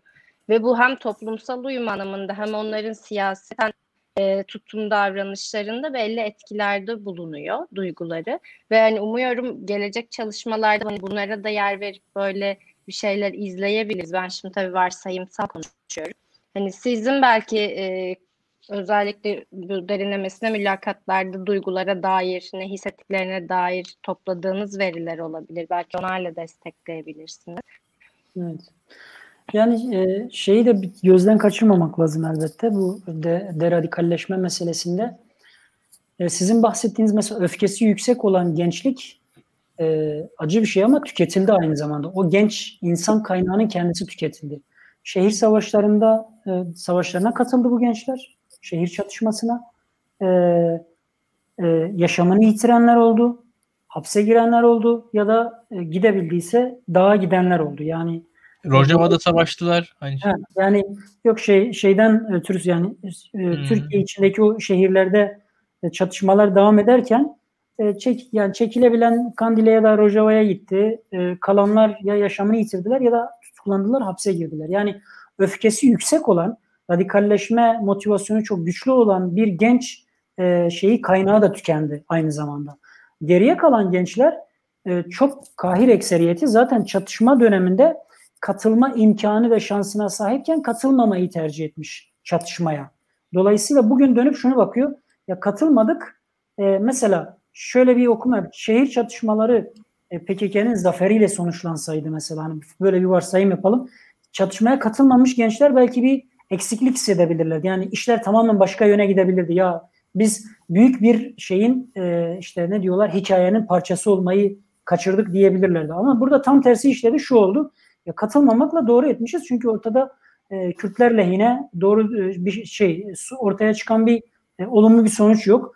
Buradan hareketle e, daha sivil mücadele yöntemlerinin e, hikayesini arıyorlar. Bakıyorlar ki çözüm sürecinde sizin vurguladığınız gibi e, İlkan hocamla birlikte e, çözüm sürecinde e, siyaset sivil alanda güçleniyordu. E, Kürt e, özgüveni yüksekti, duygusallık, e, iyi bir duygu vardı. E, bu sebeple e, silah olmadı, sivil kendi iyiydi. Demek ki siville devam edebilir, devam etmeli gibi bir eğilim ortaya çıkıyor. Gençlerdeki şey e, duygu yani e, Türkiye ile ilişki bakımından, Türkiye ile yakınlaşma bakımından hala çok olumlu bir duygu değil. Paylaştım nicel verisinde karamsar. Ancak öbür taraftan hissiyat daha rasyonel hareket etme biçiminde, daha e, çerçevesi belli olan, e, risk analizi daha iyi yapılmış, e, gelecek projeksiyonunu bir tık ortaya koyabilen bir süreç. Yani genel olarak bir Kürtlük sürecinden bahsediyorum. Sadece çözüm süreci değil. Kürtlerin siyasal sürecinin böyle olmasına daha sıcak bakıyorlar. Çünkü bir yandan dünya ile entegre oluyorlar ne bileyim e, bu gençler şehirleşiyorlar girdikleri işlerin bazılarında en azından nitelikli çalışanlar süreç yönetimlerine aşina oluyorlar. Bir, bir iş yerinizde e, süreç nasıl yönetilir, nasıl idare edilir.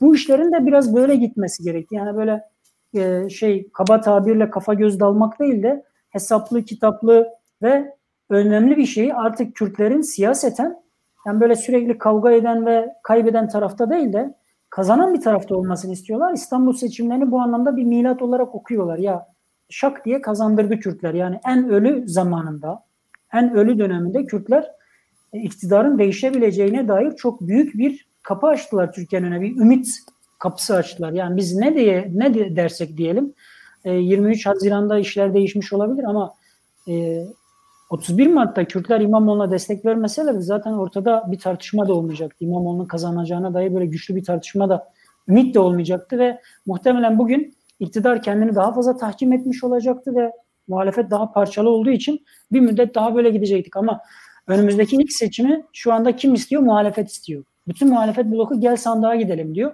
Özgüveni acayip yükselmiş. Ben bütün bu sürecin e, Kürtlerin yani HDP özelinde Kürtlerin batıda e, CHP'yi desteklemiş olmaları ve e, Kürt gençlerinin de Kürt kamusallığının da bunun farkında olduğunu e, düşünüyorum. Yani böyle bir hikayenin ortada olduğunu ve bu hikayenin farkında olunduğunu da okuyorum. O sebeple önümüzdeki seçeneğe ya işte Erdoğan e, iyi mi olur kötü mü olurdan ziyade yani zaten e, bu karşıt muhalefet gruplarının büyük bir kısmı zaten öyle davranacak.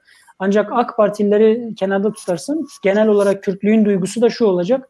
Seçilmiş olan yani kimin seçilmeyeceği üzerine hikaye yürüyecek. E, yerine konulacak aktör e, İmamoğlu gibi bir güven veren, daha önce kendilerinden oy almış, kendilerinin güvenebileceği bir figürse işleri kolaylaşacak. E, o değilse ona benzer birisini muhalefet aramak zorunda kalacak. Bugün sanki İbre e, ikinci bir kişi olarak e, şeyden e, Gül'den Babacan'a kaymış görünüyor.